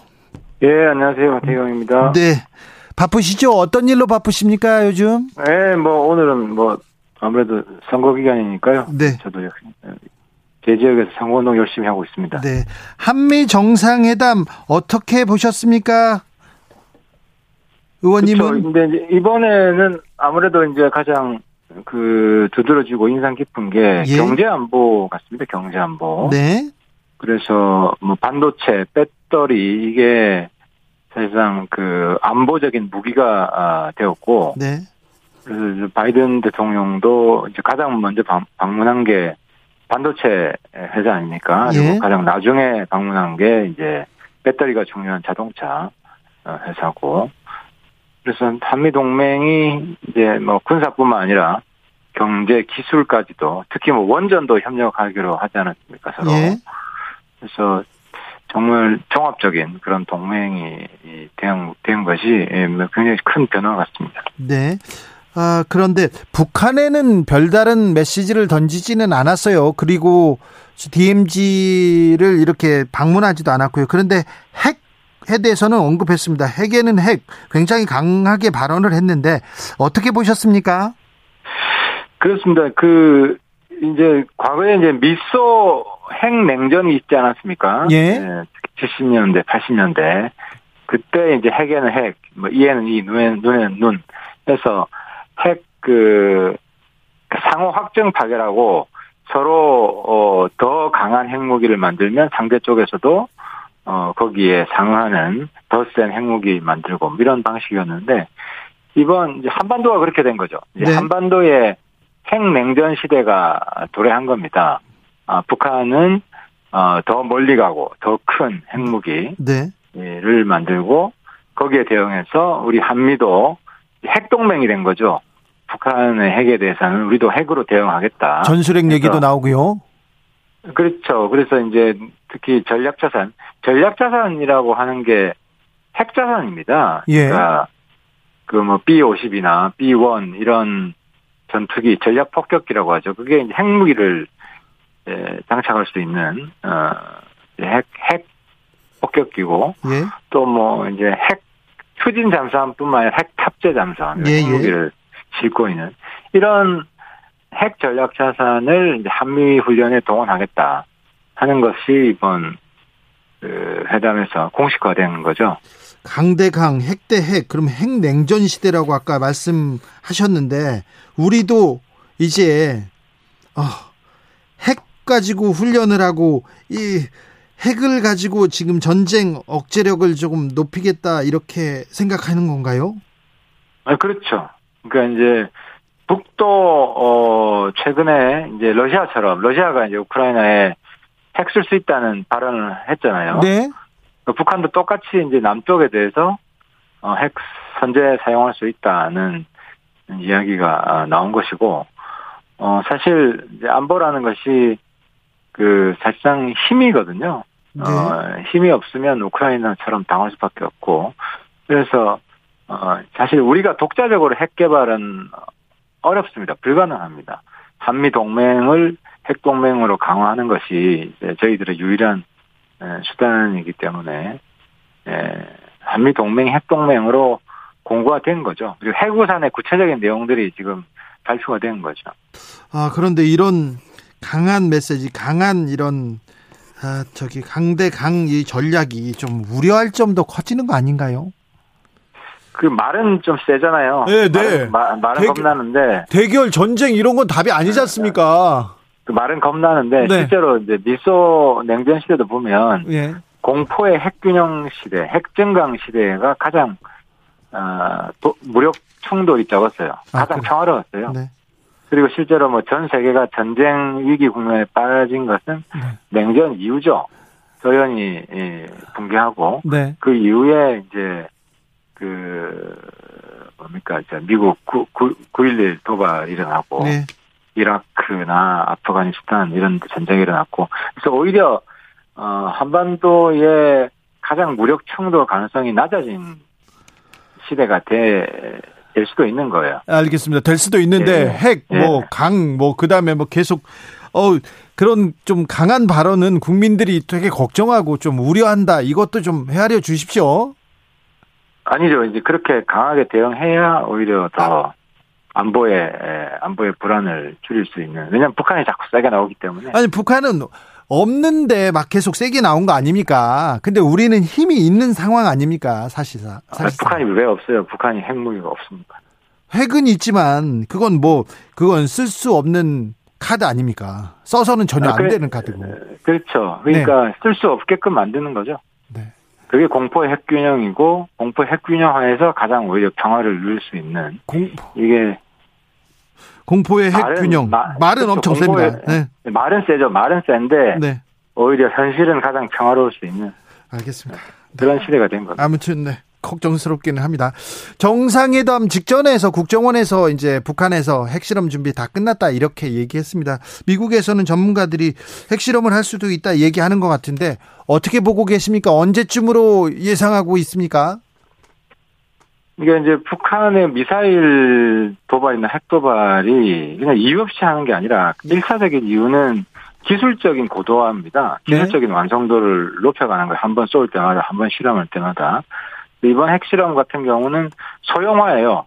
네. 소형화는 단거리 미사일에 이제 장착해서 쏘는 그 핵무기를 개발하는 거거든요. 그러니까 네. 대남용이죠.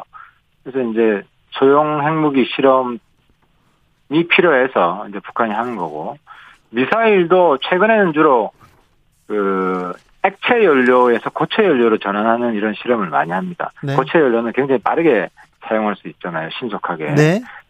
그래서 어, 북한은 반드시 실험하게끔 돼 있고요. 예. 아마 6월달에 다 할 것 같습니다. 6월달에. 6월달에 예, 핵실험은 예, 뭐, 예, 연평도 뭐 과거 연평해전 어, 기념일도 있고 6.25 또뭐 기념일도 있고 하기 때문에 네. 6월 달에 저는 아마 다 할 거다. 6월 네. 안에 예, 이런 생각이. 핵실험을 하더라도 국민들은 걱정 안 해도 되는 거죠? 국민들은 그렇죠. 우리가 충분히 북한이 핵을 못- 사용 못하게 하는 대응 장치들이 있기 때문에 네. 예, 그 부분엔. 대비를 하고 있는 거죠. 아, 그렇죠. 완벽하게 우리가 다 보고 있습니다. 아, 보고 있습니까? 네. 걱정 예. 안 해도 된다. 네. 이 얘기는 또 좀 중요한 것 같습니다. 자, 그리고 윤석열 정부의 국정원은 또 어떻게 바뀔까요? 그, 이- 그게 이제 내일 청문회 때 이제 저희들이 예. 이제 주로 이제 주문할 사항인데. 네. 그 아무튼 제일 중요하게는 국정원이 좀 그 스파이 조직이잖아요. 네. 스파이 조직인데 스파이 조직이 이 협상의 전면에 나서면 곤란하다. 그러면은 사실 스파이 조직이라는 게 북한이 싫어하는 걸 하는 건데. 네.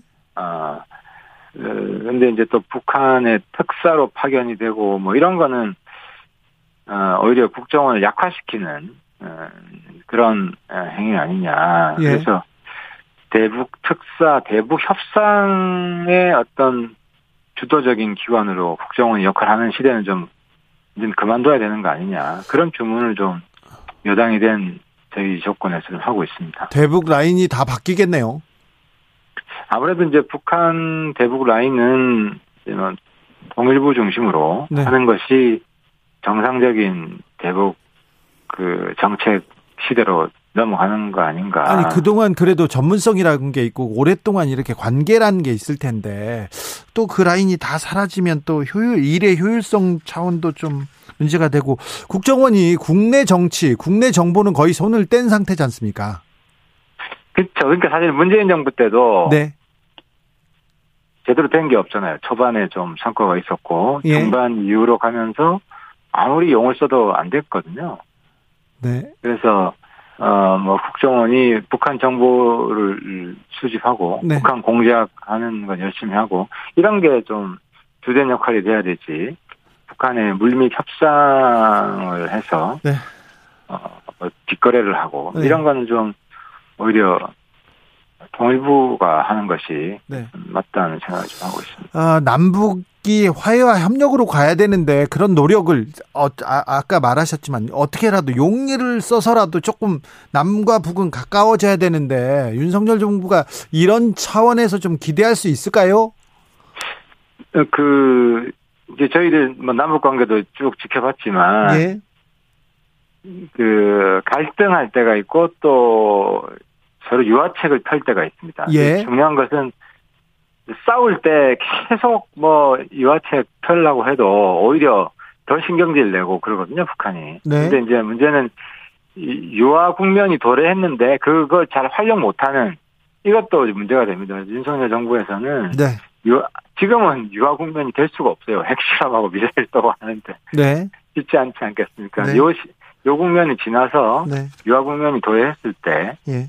기회를 놓치지 않고 네. 한반도의 안정과 또 남북 관계가 좀더 깊어질 수 있도록 그렇게 네. 또 기회를 잘 활용하려고 노력할 겁니다. 알겠습니다. 그런 차원에서 문재인 정부 자산도 최대한 활용을 할 겁니다. 네. 보수 정권에서 오히려 남북 문제에 또 진전을 가져갈 수도 있습니다. 외교나 또 국방에 대해서도 큰 진전 만들어낼 수 있으니까 그럴 때 좀 힘을 써 주십시오, 의원님께서. 예, 여야 뭐 구분하지 않고 네. 우리 뭐 가진 모든 자산을 다 활용을 해서 네. 어, 어, 하려고 노력하겠습니다. 그런 부분은 의원님을 좀 믿겠습니다. 예, 믿으셔도 됩니다. 네. 정호영 후보자가 사퇴됐습니다. 사퇴하셨어요. 의원님께서 좀 비판적인 입장이었는데 이제 어, 인사 부분이 다, 다 마무리돼 가는 가는 것 같습니다. 아무래도 이제 협치 카드죠. 어, 네. 저희도 그 이제 5.18에 대해서는 저희들이 인식이 완전히 바뀌었고 예. 또 인식이 바뀐 것 자체가 이제 여야 협치에 좀 기반이 두터워진 거거든요. 네. 그리고 인사 부분에 있어서도 그 불법적인 건 확인이 되지 않았지만 어쨌든 뭐 국민들 눈높이에서 네. 어 국정 운영을 하겠다 이런 의지가 이제 반영이 된 거고요. 예. 그리고 이번 뭐 노- 노무현 대통령 그 추모 기일도 저희들이 함께 했고 네. 그래 그래서 뭐라 그러나요? 야, 여야 협치가 딴 게 아니라 이제 국정을 바라보는 인식의 그 공감대가 계속 이제 깊고 두꺼워지는 거거든요. 네. 아무튼 지방선거 끝나면 네. 좀 소모적인 이런 싸움이 아니라 예. 어, 같이 좀잘좀 협력을 해 나갔으면 좋겠습니다. 네. 윤석열 대통령이 검사 출신이고 또 검사 출신들의 약진, 검찰의 주요 보직이 이렇게 검사 출신들이 이렇게 많이 나가고 있는 거에 대한 우려도 조금 있다는 것도 알아주십시오. 근데 이제 그게 좀 차이가 있는 게 예. 그 윤석열 시대에 약진하는 검사들은 네. 윤석열하고 똑같아요. 그래서 사람한테 충성하지 않습니다. 그래서 우리가 잘못하면 우리도 잡아가줄 거고요. 네. 그래서 민주당 입장에서는 민주당만 이제 잡아놓을 거다. 네. 뭐 민주당만 감옥 간다. 이렇게 걱정할 필요는 전혀 없을 것 같고요. 어, 여야 가릴 것 없이 심지어 뭐 윤석열 어, 대통령실이나 윤석열 정부의 어떤 비리가 있더라도 네. 뭐 덮어두고 봐주고 뭐 이런 일은 없을 겁니다. 그래서 오히려 나중에는 오히려 민주당에서도 어 공정하게 잘한다 이런 점 평가가 좀 나올 거라고 생각을 합니다. 아, 그래요? 네. 저, 네, 당연히 그럴 겁니다. 네. 우리 이게 좀 서로 오해하는 건데 예. 제가 이제 그 검사들 쭉 보면은 일부 좀 패거리 정치 검사들이 일부 있긴 하지만 네. 대다수 검사들은 그냥 뭐 약 강자라도 오히려 강자이기 때문에 더 세게 에, 수사하고 더 엄격하게 에, 처리하고 하는 것이 검사의 DNA예요. 예. 대다수 검사들은 그렇습니다. 네, 알겠습니다. 지방선거 어떻게 전망하십니까? 지금 판세가 어떻습니까? 저는 그렇습니다. 이제 우리 국정 운영에서 가장 중요한 게 협치라고 했을 때 예. 저는 국민 여러분들께서 이재명의 민주당 심판 좀 해줘야 된다. 왜 이재명의 민주당이라고 그러냐면 네. 이재명 후보가 당선이 되고 그리고 이제 당선이 되면 자기 당 대표가 될 겁니다. 그러면은 완전히 또 방탄 민주당 방탄 국회 왜냐하면 이재명 그 사건들이 많잖아요. 그거 수사를 덮을 수가 없거든요. 네. 수사는 진행이 될 거고 또 뭐 수사가 되면은 소환을 하고 또 압수수색이 있을 거고 이럴 때마다 또 막 그 이제 충돌이 강화 강해질 수밖에 없는 상황이 될 거예요. 그래서 저는 왜 그 민주당에서 이재명 출마를 못 막았냐 아, 이런 점이 굉장히 아쉽고 그래서 아무튼 이재명 후보가 떨어지면 오히려 어 우리 정치권의 협력은 훨씬 원, 원만하게 잘 진행될 수 있다. 그래서 좀 협치를 원하는 민주당 지지자들도 좀 이재명 후보는 좀 떨어뜨려줬으면 좋겠습니다. 아, 그래요. 솔직한 심정이에요. 민주당 지지자들한테 이재명 떨어뜨려 달라. 네. 솔직한 지금 개항에서 벌어지고 있는 일이 민주당 지지자들에게까지도 이재명 후보가 신임을 잃고 있다. 그렇게 봅니다. 오늘 박지원 비대위원장이 그 기자회견을 했는데 기자회견 어떻게 보셨는지요? 그러니까 이제 이재명 출마에 반대하지 않았잖아요. 저는 그게 가장 큰 실책이다. 네. 이재명 후 이재명 후보, 어, 이재명 전 지사 수사가 딱 끝나고 그 이후에 좀 깔끔하게 어, 뭐 무혐의가 밝혀진다면 그 이후에 다시 정치에 진입하는 이런 방식이 순리인데 너무 지금 뭐 물- 물결을 좀 거슬러서 어, 올라가는 거 아니냐. 그래서 우리 정치가 더 싸움판만 되고 좀, 좀 그런 상황이 되는 게 좀 안타깝습니다. 고소고발이 너무 많은데 그 건을 다 처리하려면 몇 년이 지날 수도 있을 텐데 하는 그런 생각도 있을 것 같습니다. 법무부가 공직자 인사검증 조직을 신설했습니다. 법무부 장관 어, 한동훈 장관 그 법무부가요. 아 예. 그러면 민정수석 역할까지 하게 된다. 아무래도 한동훈이 소통령이 된다. 왕 장관이 된다. 이렇게 야당에서는 반발하는데 야당의 반발 어떻게 보십니까? 근데 그뭐 민주당도 똑같이 하면 되는 거잖아요. 어떻게 요? 법무부에서 그러니까 검증 조직은 있어야 되는 거 아닙니까? 예, 있어야죠. 검증 조직은 반드시 있어야 되고 그래서 청와대에 있는 것보다 내각에 있는 것이 청와대에 있으면 아무래도 이제 정치 주도적인 조직이잖아요. 청와대는. 네. 이제 법무부는 구성이 되면 주로 어공이 아니라 늘공이 하잖아요. 그 직업 공무원들이 하기 때문에 뭐 한동훈이 법무부장을 영원히 하는 것도 아니고 그래서 너무 지나친 우려. 너무 지나치는 우려다. 네. 저 알겠습니다. 인사 인사 검증하는 건데요. 네, 네. 인사 검증하는데 뭐 없는 사실을 날조할 수는 없는 거 아닙니까? 알겠습니다. 네. 아, 조만간에 모셔가지고 다시 얘기 듣겠습니다. 하태경 국민의힘 의원이었습니다. 감사합니다. 예, 수고하셨습니다. 네.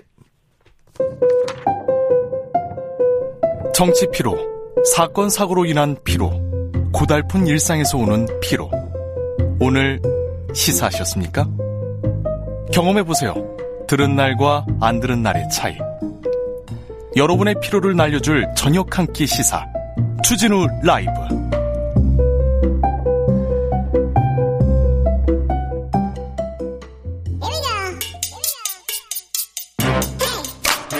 뉴스를 향한 진지한 고민 기자들의 수다.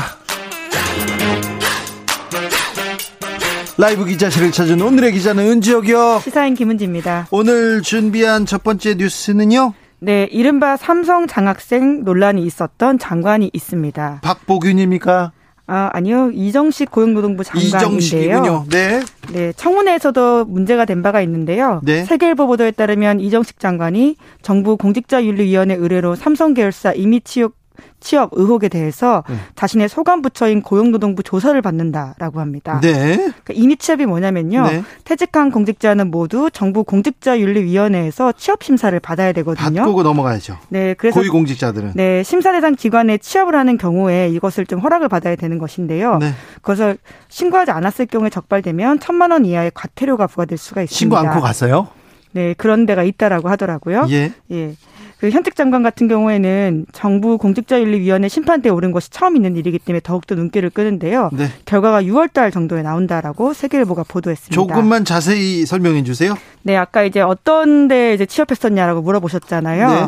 과거에 삼성 계열사 등에서 자문 등을 하면서도 일부 삼성 계열사 활동은 취업 승인 받지 않았다라는 것이 인사청문회 과정에서 야당의 문제 제기가 있었는데요. 이거 굉장히 도덕성 불량 이거 나올 만한데요. 네, 그러니까 고용노동부 산하의 노사발전재단이라는 곳이 있는데 여기서 이 장관이 과거에 사무총장직을 지냈습니다. 예. 그리고 퇴직한 직후에 2020년부터 2021년 사이에 삼성 8개 계열사로부터 총 1억 원이 넘는 돈을 받았다라고 하는데요. 많은 곳에서도 받았더라고요. 여덟 개에서 계속 이분을 각별히 챙겨준 거예요. 네, 그렇기 때문에 삼성 장학생 아니냐 이런 의혹까지 있는 건데요. 네, 장학생이라고 하죠. 이런 사람들을. 네, 이제 특히나 삼성전자, 삼성물산, 삼성생명보험 이 세 곳에서는 주기적으로 매달 160만 원에서 200만 원 사이 돈을 받았다라고 합니다. 돈을 어느 정도 챙겨주기 위해서 여기저기 여기저기 이렇게 했다고도 볼 수 있어요. 네, 그러니까 사실상 취업한 상태였기 때문에 취업 승인을 받아야 된다라는 지적이 당연히 나오는데요. 당연하죠. 그런데 이 세 곳 중에서 삼성전자에 관련해서만 취업 승인을 받았다라고 합니다. 하나만 얘기해 놓고 다른 데서 다 받았다는 거 아니에요? 네, 이제 그럼- 그러면서 이제 네. 이 장관이 청문회 준비하는 과정에서 이렇게 해명을 한 바가 있는데요. 다른 기업도 취업 승인 사안 받아야 되는지 몰랐다라고 이야기했습니다. 이건, 이건 말이 안 됩니다. 네. 이건 이건 핑계도 안 됩니다.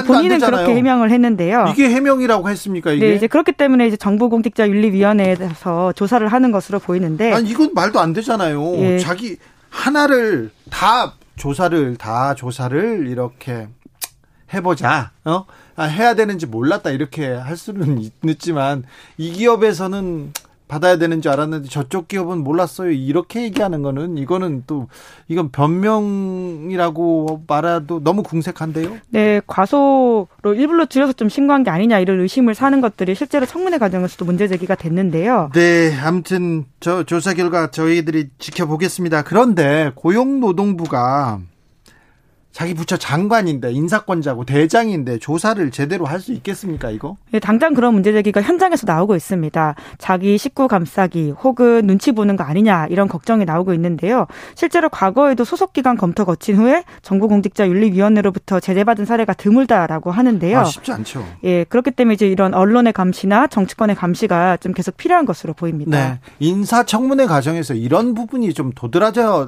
게 나왔어야 됩니다. 이분은 공직자가 공직자 퇴직한 공직자라고 해도 절대 하면 안 되는 법을 어기는 일을 하셨어요. 그런데 이런 문제를 제대로 따지지도 않고 보여주지도 않고 지금 정치자분들 이 얘기를 이제 들으신 분도 있지 않습니까? 그때 인사청문회 과정에서 나왔던 얘기기는 합니다만 너무 많은 사람들을 한꺼번에 그때 어, 하루에 청문회를 인사청문회를 했었죠. 하는 바람에 잘 보이지도 않았어요.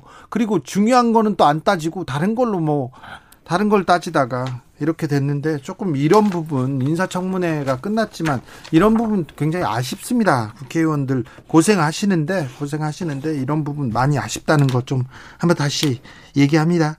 다음 뉴스로 가보겠습니다. 네, 일명 엠번방 사건 일반 가담자의 1심 판결문 전수를 분석한 보도가 나왔습니다. 자 들어가 보겠습니다. 네, 한겨레 신문 보도인데요. 우리가 이제 흔히 생각하면 조주빈 일당들을 많이 떠올리잖아요. 네. 그런데 그 사람들만이 아니라 그 당시에 130개의 텔레그램 성착취 대화방에 26만 명 추산에 이르는 가담자가 있었다라고 하는데요. 조주빈과 주범들이 수만 개, 수십만 개 이- 이런 그 동영상을 만들고 배포하고 이럴 수 있었던 이유가 뭐냐면요. 26만 명이 보면서 돈을 보내주고 응원하고 이런 것 때문에 이 똑같은 사람들 공범이에요. 그렇죠. 소지, 판매, 재유포한 사람들입니다. 공범이에요. 네, 이들 또한 그래서 재판에 붙여졌다라고 하는데요. 재판 받아야죠. 네, 한겨레 신문이 이들의 재판 1심 결과를 좀 분석을 했는데 어, 1심 판결문이 366건 가까이 된다고 하고요. 예. 그리고 해당자가 그 380명 가까이 된다라고 합니다. 굉장히 복잡한 과정인데 잘했습니다. 이번에 한겨레가. 네, 그런데 이제 집행유예 선고받은 게 가장 많았다라고 하는 것이 결과인데요. 네. 게다가 벌금형, 실형, 선고유예, 무죄도 있다라고 합니다. 네. 일반 가담자들이 재판에 넘겨진 혐의를 유형별로 보면 그러니까 성착취물을 텔레그램 대화방 등에서 다운로드 받거나 구입하는 방식으로 소지한 경우에 처벌을 받았고요. 그리고 는 성착취물 소지 다음으로 많은 게 방조 혐의였습니다. 이 방조가 뭐냐면요. 그 당시에 소위 실검 챌린지라고 하는 범죄 행위가 있었는데 네. 피해자들의 이름이 포털 사이트에 실시간 검색어에 오르도록 해서 이런 이 사람들이 피해받도록 하는 2차 가해를 한 것인데요. 이차 이에 가해. 대해서도 예, 처벌이 이뤄졌습니다. 처벌해야죠. 네, 그렇습니다. 근데 집행유예가 가장 많은 이유가 집행유예가 많아요. 네, 이게 법 개정 전이었기 때문으로 보이는데요. 이제부터는 그러진 않습니다. 엠번방 사건이 사회적으로 크게 공론화가 된 다음에 아동 청소년 성보호에 버- 관련된 법률이 바뀌어서요. 이제는 아동 청소년 대상 성착취물을 제작, 배포, 구입, 소지, 시청하는 경우에도 벌금형 없이 징역형만이 선고되게 되어 있거든요. 네, 그래야죠. 이게 가비가 볼 일이 아니라고 하는 사회적 합의가 이뤄졌기 때문이긴 한데요. 이제까지는 좀 뭐 반복적이지 않았다라는 이유로 감경 사유가 있기도 했다. 이렇게 한겨레 신문이 보도하고 있는데 네. 좀 사법부의 질적인 인식 변화가 중요하다. 이런 지적도 나오고 있습니다. 그렇죠. 세, 세상이 바뀌고 있는데 사법부도 법도 따라서 바, 바꿔야죠. 이런 거는 빨리빨리 좀 형량을 높여서 이런 범죄가 지금은 뭐 오프라인에서 만나서 이렇게 그 하는 범죄도 있지만 온라인에서 이- 이런 씻을 수 없는 범죄 많지 않습니까? 네. 이게 한 번 올라가면 삭제가 어려워요. 네, 그런 점에서 더욱더 이제 이 끊임없는 소지 배포 범죄를 잡아내는 게 중요하다라는 지적들이 나오는데요. 네. 실제로 경찰에서는 관련돼서 2020년부터 2021년 사이에 5,200명을 검거했다라고 하는데요. 네. 그리고는 350명에 가까운 사람들을 구속했다라고 합니다. 네. 처벌 강화도 중요하고 이런 행위들이 범죄라는 것들을 인식하고 우리 사회가 대응하는 게 중요하다는 생각을 계속해서 하게 됩니다. 그렇죠. 해야죠. 아무튼 뭐 포털 사이트에 검색어에 오르도록 노력했다 이런 거는 정말 너무 뭐 충격적이네요. 끔찍한 범죄이고 그것들도 처벌받는다라는 것을 반드시 좀 인식할 필요가 있습니다. 처벌 받아야죠. 예. 집행유예가 큰 범죄 뭐 범죄형의 확정이기는 하나 집행유예 다음에 안 그럴게요. 다음에 안 그러면 좀 사라져요. 이런 사람들은 집행유예보다는 벌금형을 높이고 그리고 징역형을 많이 주는 게 이 범죄 예방을 위해서 더 좀 필요하지 않나 이런 생각이 듭니다. 굉장히 조금 어마어마한 벌금을 먹여가지고 이렇게 뭐, 뭐 한 번 볼 수 있지, 한 번 살 수 있지 그런 것 자체가 생각을 할 수 없도록 그렇게 만들어야 됩니다. 나빠요, 진짜. 있을 수 없는 범죄가 계속되고 있어서 좀 걱정입니다. 다음으로 만나볼 뉴스는요. 네, 용산 대통령 집무실에서의 아이폰 사용 금지가 외신에도 보도가 되었습니다. 외신에서 큰 화제가 됐습니다. 이거 왜 금지시킨 건가요? 네, 결과적으로는 이제 보안 문제 때문에 그랬다라고 하는 건데요. 그래서 아이폰을 못 쓰게 한다 한다고요? 못 들고 가게 한다고요? 외국 기자들 거의 아이폰 쓰는데? 그렇죠. 이제 특히나 외신 기자들은 더욱더 그런 상황인데요. 이것 때문에 사전 협상이 있었고 네. 결과적으로는 이제 기자회견이 진행되는 건물 내 강당에서는 아이폰을 사용 사용할 수는 있지만 복도 등지에서 사용하지 말도록 요청했다 이렇게 결정 결과됐다라고 하는데 네. 이것들이 좀 이례적인 일이다 보니까 외신들이 기사를 쓰기도 했습니다. 그렇죠. 이, 이거 뭐 대통령 집무실에 들어가는 것도 아니고 기밀 시설도 아닌데 들어가자마자 막 테이프 붙이고 그랬습니까? 네, 그렇게 해야 된다라는 요청들을 했는데요. 결과적으로 네. 기자들이 받아들이지 않아서 그렇게는 하지 않았고요. 네. 실제로 사진 같은 거 찍지 말라고는 했는데 어, 미국 기자들의 트위터를 가보면 네. 기자회견장 그리고는 뭐 찍죠. 만찬장 이런 것도 찍어서 올리고 그랬습니다. 기자들은 말 안 들었습니다. 그리고 그 장면을 찍지 말라고 하는 것 자체가 좀 그렇죠. 근데 네. 보안 시설에 가면 그 카메라 있는데 이게 테이프를 붙여줘요. 예, 투명한 테이프, 불투명 테이프를 붙이는 그래가지고 건데요. 여기는 뭐 사진을 찍을 수 없습니다. 이렇게 붙이는데 그런데 그런 거를 받아들였나 외신 기자들도 그런 걸 요구했군요. 네, 사실 이런 상황이 자꾸 지속돼 과거에 있었다 보니까 이 규칙을 지키는 한국 기자들만 일정 부분 페널티 받는 게 아니냐라는 이야기가 나올 정도로 한국 기자들도 비슷한 문제로 갈등 겪었어요? 네, 그렇습니다. 특히나 이제 보안 앱 설치를 계속해서 요청을 한 바가 있는데 거기가 국방부 건물이었기 때문인데요. 어떻게 됐어요? 네, 그, 거기에 대해서 이제 기자들이 대통령에게 직접 예, 항의를 했고요. 그래서 네. 대통령이 보안 앱 설치를 강제하지 말라고 이야기를 해서 지금은 아이폰 반입이 제한 없도록 조치가 취해지고 있다고 합니다. 네, 용산 시대여서 좀 일어나는 풍격이네요. 네, 이제 폴리티코가 이제 미국 언론인데 정치 전문 매체에 있거든요. 네, 정치적인 굉장히 저명한 매체입니다. 네, 여기서 이제 그렇게 기사가 남으로써 또 좀 세계적으로 전파되고 있는 우리의 용산 시대 새 풍경이 있어서 좀 눈에 띄어서 기사를 가져왔습니다. 삼성 전화기만 돼요. 나머지 전화기는 안 됩니다. 반입 안 돼요. 이런 거 자체가 외국 기자들한테는 굉장히 어 특이한 일이죠. 네. 네, 그 해당 보안 앱이 삼성 핸드폰에만 설치된다라고 하는데요. 네. 좀 그것도 조금 무슨 일일까라는 생각이 들긴 합니다. 용산시대 대통령실에서 계속해서 네, 이런 뉴스가 나옵니다. 네, 뭐 이제 뭐 대통령실 옮기는 거고 시행착오가 있긴 하겠지만 계속되지는 않았으면 하는 그런 뉴스입니다. 계속 보고 싶지는 않습니다. 기자들의 수다 지금까지 시사인 김은지 기자와 함께했습니다. 감사합니다. 네, 감사합니다. 교통정보센터 다녀오겠습니다. 오수미 씨.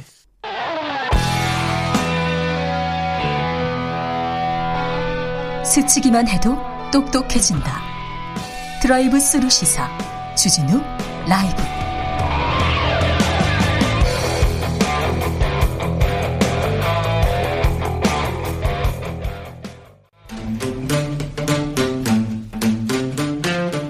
청년의 포기와 포부와 패기로 대한민국 정치를 새롭게 하자. 청년의 시선 MZ 세대가 말합니다. 요즘 정치.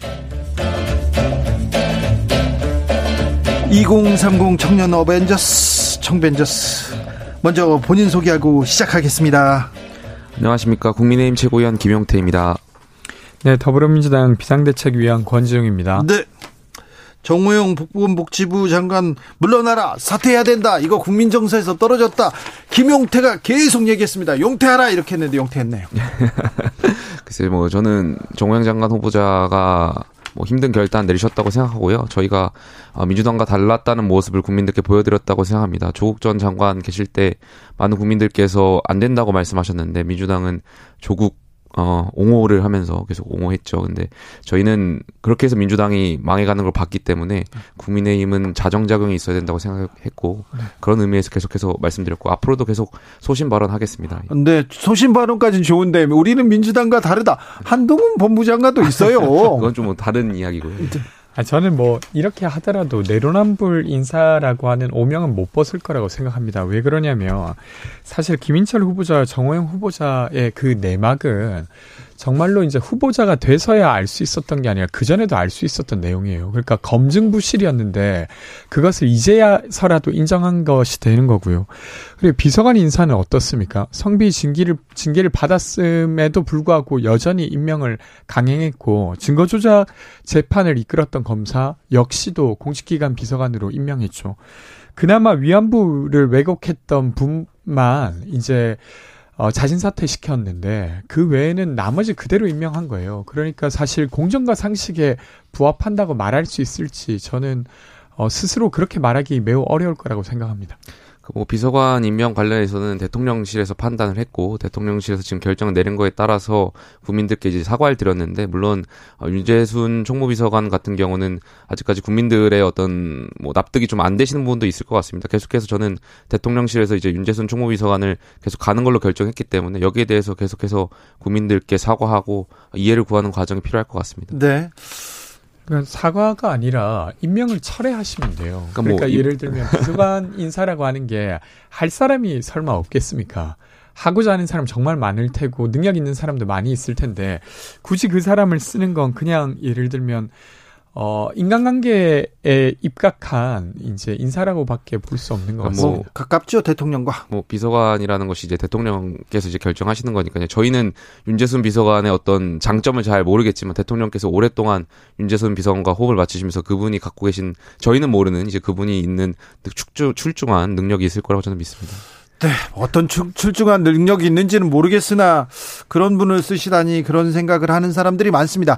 하지만 어, 권지웅 위원께서 계속해서 이런 이런 인사들이 있었는데 국민의 눈높이와 뭐, 뭐 눈높이에 못 미친다 이런 얘기를 하셨습니다만 한덕수 국무총리 후보자 지명되면서 이제 이제 인사청문회 시즌은 끝나가는 것 같습니다. 네, 마무리된 것 같아요. 그리고 나서는 음, 5.18이 있었고요. 어, 노무현 전 대통령 서거 13주기가 있었습니다. 네. 어떻게 보셨습니까? 김용태. 저는 한덕수 총리 임명이 저희가 협치의 카드로 내세웠던 인물이고 그렇기 때문에 한덕수 총리께서 통합의 아이콘 좀 되주셨 으면 좋겠습니다. 어제 노무현 대통령 서거에도 직접 참석해 주셨고 노무현 정부의 총리로서 또 지금 윤석열 정부의 총리이시니까요. 저희에게 주어진 과제들 잘 해결해 나가 주시고 또 본인이 갖고 계셨던 국정 운영 능력을 바탕으로 해서 많은 국민들이 지난 어, 정권부터 어, 많이 갈라치기를 당하고 선동을 당하고 했는데 이제는 좀 화합의 메시지를 주셨으면 좋겠습니다. 네, 뭐 인사 관련해서는 사실 두 분의 후보자가 스스로 어, 철회를 하셨고 의사를 그리고 이제 한덕수 후보자를 놓고 이제 공방이 있었다가 마지막에 이제 민주당에서는 인준을 했잖아요. 저는 뭐 개인적으로 여전히 좀 부적절한 부분은 있다고 생각합니다. 그러니까 행정부의 두 번째 장이 되는 사람인데 사실은 사기업에 가서 5억 어, 이상의 로비 자금 그러니까 로비를 함으로써 받는 연봉을 받다가 다시 공직에 들어온다는 거 하는 게 저는 여전히 부적절하다고 생각해요. 그런데 이제 인준이 된 이상 좀 역할을 잘 해주셨으면 좋겠다는 네. 이야기 드립니다. 어제 뭐 말씀하신 대로 노무현 대통령 서거 일이셨는데 저도 어제 말씀을 드렸는데 민주당이 지금 노무현 대통령께서 만약에 살아 계신다면 노무현 대통령께서는 민주당을 지금 뭐라고 하실지 좀 궁금하거든요. 왜냐하면 어, 대통령께서 추구하셨던 것이 반칙과 특권 없는 세상, 어, 사람 사는 세상인데 지금 민주당의 모습을 보면 그렇지가 않거든요. 뭐 예를 들면 최강욱 의원이라든지 뭐 조국 전 장관 아들 허위 인턴 증명서 발급 관련해 가지고 2심에서 유죄 판결을 받았음에도 불구하고 민주당이 이를 불복하는 듯한 메시지를 내고 또 옹호해야 된다, 지켜야 된다 이런 모습들 보면 저는 노무현 대통령 살아계셨다면 저는 여기에 대해서 뭐라 하셨을지 굉장히 궁금합니다. 저도 뭐 그 부분에 있어서는 생각이 좀 비슷합니다. 그러니까 예를 들면 지금 최강욱 의원과 관련돼서 사실은 법 판결이 나온 이상 그것을 인정하고 존중하는 측면에서 문제를 제기하더라도 제기해야 된다고 생각하고요. 그래서 이제 사실은 그것을 옹호하는 구성원만 민주당 구성원만 있는 것이 아니라 그것을 잘 받아들여야 한다고 생각하는 민주당 구성원도 많이 있습니다. 그러니까 그 부분은 어 의견이 다양하다라고 이해해 주셨으면 좋겠습니다. 정말 많이 있습니까? 네. 저는 뭐 여전히 공개적으로 이야기를 하고 있습니다. 네. 노무현 전 대통령 얘기를 하기는 그렇지만 네. 검찰과 국민의힘에 더 매서운 회초리를 들지 않았을까 그런 생각을 해봅니다. 자, 민주당이 많이 어려운 것 같습니다. 네, 네. 네, 자, 우리를 뭐 회초리를 들어달라. 하지만 뭐 아예 버리지는 말아달라 이런 얘기도 나왔는데 오늘 오전에 민주당 박지원 비대위원장이 대국민 호소문을 발표했습니다. 혹시 그 전에 호소문 발표 전에 혹시 권지웅 위원하고 얘기 나누신 거 있습니까? 뭐 저희가 그 호소문을 놓고 뭐 공식적으로 이야기를 나누거나 그런 바는 없습니다. 네. 네, 어제 이제 노무현 대통령 추모제가 있었고 거기에 이제 저도 같이 있었기 때문에 네. 간단히 고민을 이야기 나누는 정도였습니다. 네. 그러니까 기자회견이라는 형식이나 이런 거라기보다 사실은 이제 민주당 지지하시는 분들이 투표장에 안 나가고 싶은 마음이 많이 있다. 그렇게 얘기하는 분들 많아요. 네. 그래서 이제 저도 제 주변에도 사실은 여전히 민주당이 건강한 긴장 관계를 만들어내길 바라지만 좀 긍정할 수 있는 요소들을 찾기가 어렵다는 분들이 많이 계셔서 그분들에게 사실 이제 박지원 위원장님이나 저나 김태진 위원이나 이런 분들은 나름 민주당을 혁신하기 위해서 들어왔습니다. 그렇죠. 그런 역할이 있습니다. 나름 역할을 해왔죠. 그러니까 청년 공천도 거의 20% 가까이 해냈고 그리고 평등법이나 차별금지법과 관련된 논의도 해가고 있고 성비와 관련된 것도 온정주의적으로 해결하는 것이 아니라 어, 정확하게 그 문제를 해결해내는 노력들을 하고 있습니다. 근데 사실은 법적 조치로서 뭐 입법 이 무언가가 된다거나 이런 가시적 형, 성과가 나진 않았어요. 그러다 보니까 많이 민주당 지지자분들도 실망하신 게 사실이라. 근데 그럼에도 불구하고 지방선거에서 민주당이 유능한 일- 일꾼들을 공천한 바도 있습니다. 그래서 그런 것들을 꼭 봐달라고 호소를 해야 되지 않냐. 이런 이야기 정도를 나눴습니다. 네. 그 이후의 반응, 네. 민주당의 반응을 보니까 아 민주당이 굉장히 또 안 되는구나 이런 얘기를 하는 사람도 많아요. 저도 좀 우려스럽습니다. 그러니까 박지원 위원장님께서 발표하신 내용 중에 어, 사실 모든 것을 동의하진 않더라도 그 어떤 행동이 사실 민주당이 더 나아질 수 있, 있다는 기대를 만들기 위함인데 그럼 네. 최소한 그 노력의 본의를 좀 인정하면서 보호하거나 그리고 혹은 아니면 좀 다른 이견이 있다면 그것을 토론하자고 하면 좋았을 텐데 마치 그것을 이제 완전히 외면하거나 혼자서 결정한 이야기다라고 이제 치부해버리는 것은 저는 좀 좋은 모습은 아니라고 생각합니다. 네, 윤호중 위원장 그, 그 얘기가 불협화음이었다고 하더라도 그렇게 불협화음이 터져 나온 거 비대위원장으로서 큰 역할을 줘야 되는데, 져야 되는데 본인은 개인의 생각이다 이렇게 그 자르고 가는 거 굉장히 조금 우려되더라고요. 그러니까 사실은 박지원 위원장님을 모신 것은 민주당에 대한 어떤 정무적 이해가 아주 높아서라기보다 보통의 시민들의 눈으로 봤을 때 민주당이 어때야 하는지 방향키를 잡아주셨으면 해서 모신 거라고 하면 아니, 이런 목소리도 들어야죠. 네, 다소 조금 민주당 입장에서 받아들이기 어려운 목소리일지라도 그것을 존중하는 태도를 보여야 되는데 이번에 윤호중 위원장님의 모습 좀 아쉽습니다. 핵심 지지층들한테 계속 그 좀 소구하고 싶어서 민주당에서 의원들이 수뇌부가 그렇게 계속 결정하는 건 아닌가 이렇게 생각하는 사람들이 있어요. 민심보다는 당심, 당심보다는 핵심 지지층 그런 우려 있다는 것도 좀 민주당은 좀 고민해야 될 것 같습니다. 김용태 최고위원은 어, 떻게 보셨어요? 2016년인가요? 그때 민주당이 한번 개혁을 했는데요. 제가 정확한 연도는 생각 안 나는데 원래 과거에 민주당은 이제 호남 정당의 베이스로 이제 호남 당원들이 굉장히 많았고 그때 아마 전국 정당으로서 수도권 배가 운동을 하면서 당원이 호남보다 수도권 당원이 훨씬 앞질러 갔던 경우가 있었던 것 같습니다. 그러면서 이제 한쪽으로 치우치지 않는 어떤 극렬 지지자들을 위한 정당이 아니라 이제 전국 정당으로서 모습을 굉장히 많이 갖췄던 것으로 알고 있고 사실 국민의힘이 어, 민주당을 모습을 보면서 많이 벤치마킹도 했었습니다. 왜냐면 저희도 마찬가지로 대구 경북 중심의 당원들의 중심이고 하지만 이번에 저희도 이제 전국 정당으로 거듭나기 위해 수도권에서 굉장히 많은 당원 배가 운동을 했고 상식과 어떤 공당으로서의 역할을 하려고 했는데 지금 안타까운 건 민주당이 다시 과거의 민주당으로 돌아가는 것 같아서 그냥 팬덤 정치라고 극렬 지지자들만을 위한 정당으로 돌아가는 것 같아서 네. 그런 건 좀 아쉬운 것 같습니다. 국민의힘에서는 안타깝진 않잖아요. 즐겁잖아요. 안타깝습니다. 아, 저희는 뭐 민주당과 항상 혁신 경쟁을 해야 된다고 생각하고 있기 때문에 네. 지금 무너져가는 민주당을 보면 굉장히 안타깝죠. 무너져가는 얘기를 하면서 표정은 웃고 있습니다. 아, 아닙니다. 네. 송우님께서 이제 민주당을 위해서 회초리들 힘도 없네요. 586 세대 용태로는 언제부터 나왔는데 예전부터 나왔는데 왜 어려운 걸까요? 김용태 용태로 나왔어요. 이게 또 말이 안 되는 게 대선으로 우리가 잠깐만 3개월 전으로 돌려 보면 그때도 민주당이 혁신안이라고 해서 586 용태론을 가지고 나왔습니다. 그게 그 당시 당대표였던 송영길 대표시죠. 그런데 586 용태론을 가장 먼저 주장했던 송영길 대표께서 이번에 대선 패배에 대한 어떤 책임이 있음에도 불구하고 또다시 서울시장으로 나왔단 말이죠. 586 용태를 주장하셨던 장본인이 다시 후보로 나온 것 자체가 전 넌센스라고 생각되고요. 물론 거기에서 이제 이재명 후보도 다 연결되어 있는데 연장선상에서 저는 민주당이 결코 지금 혁신의 모습을 제대로 보여드리지 못하고 있다. 그러니까 이번에 또 말씀드렸지만 아, 안타까워. 저는 혁신돼야 된다고 생각되는데 많은 국민들께서 과연 민주당의 이런 진정성 알아주실까에 대한 의문도 있고요. 좀 안타깝습니다. 예. 저는 뭐 어떤 조직이 변화한다고 하는 게 사람을 통해서 변화한다는 것에는 동의합니다.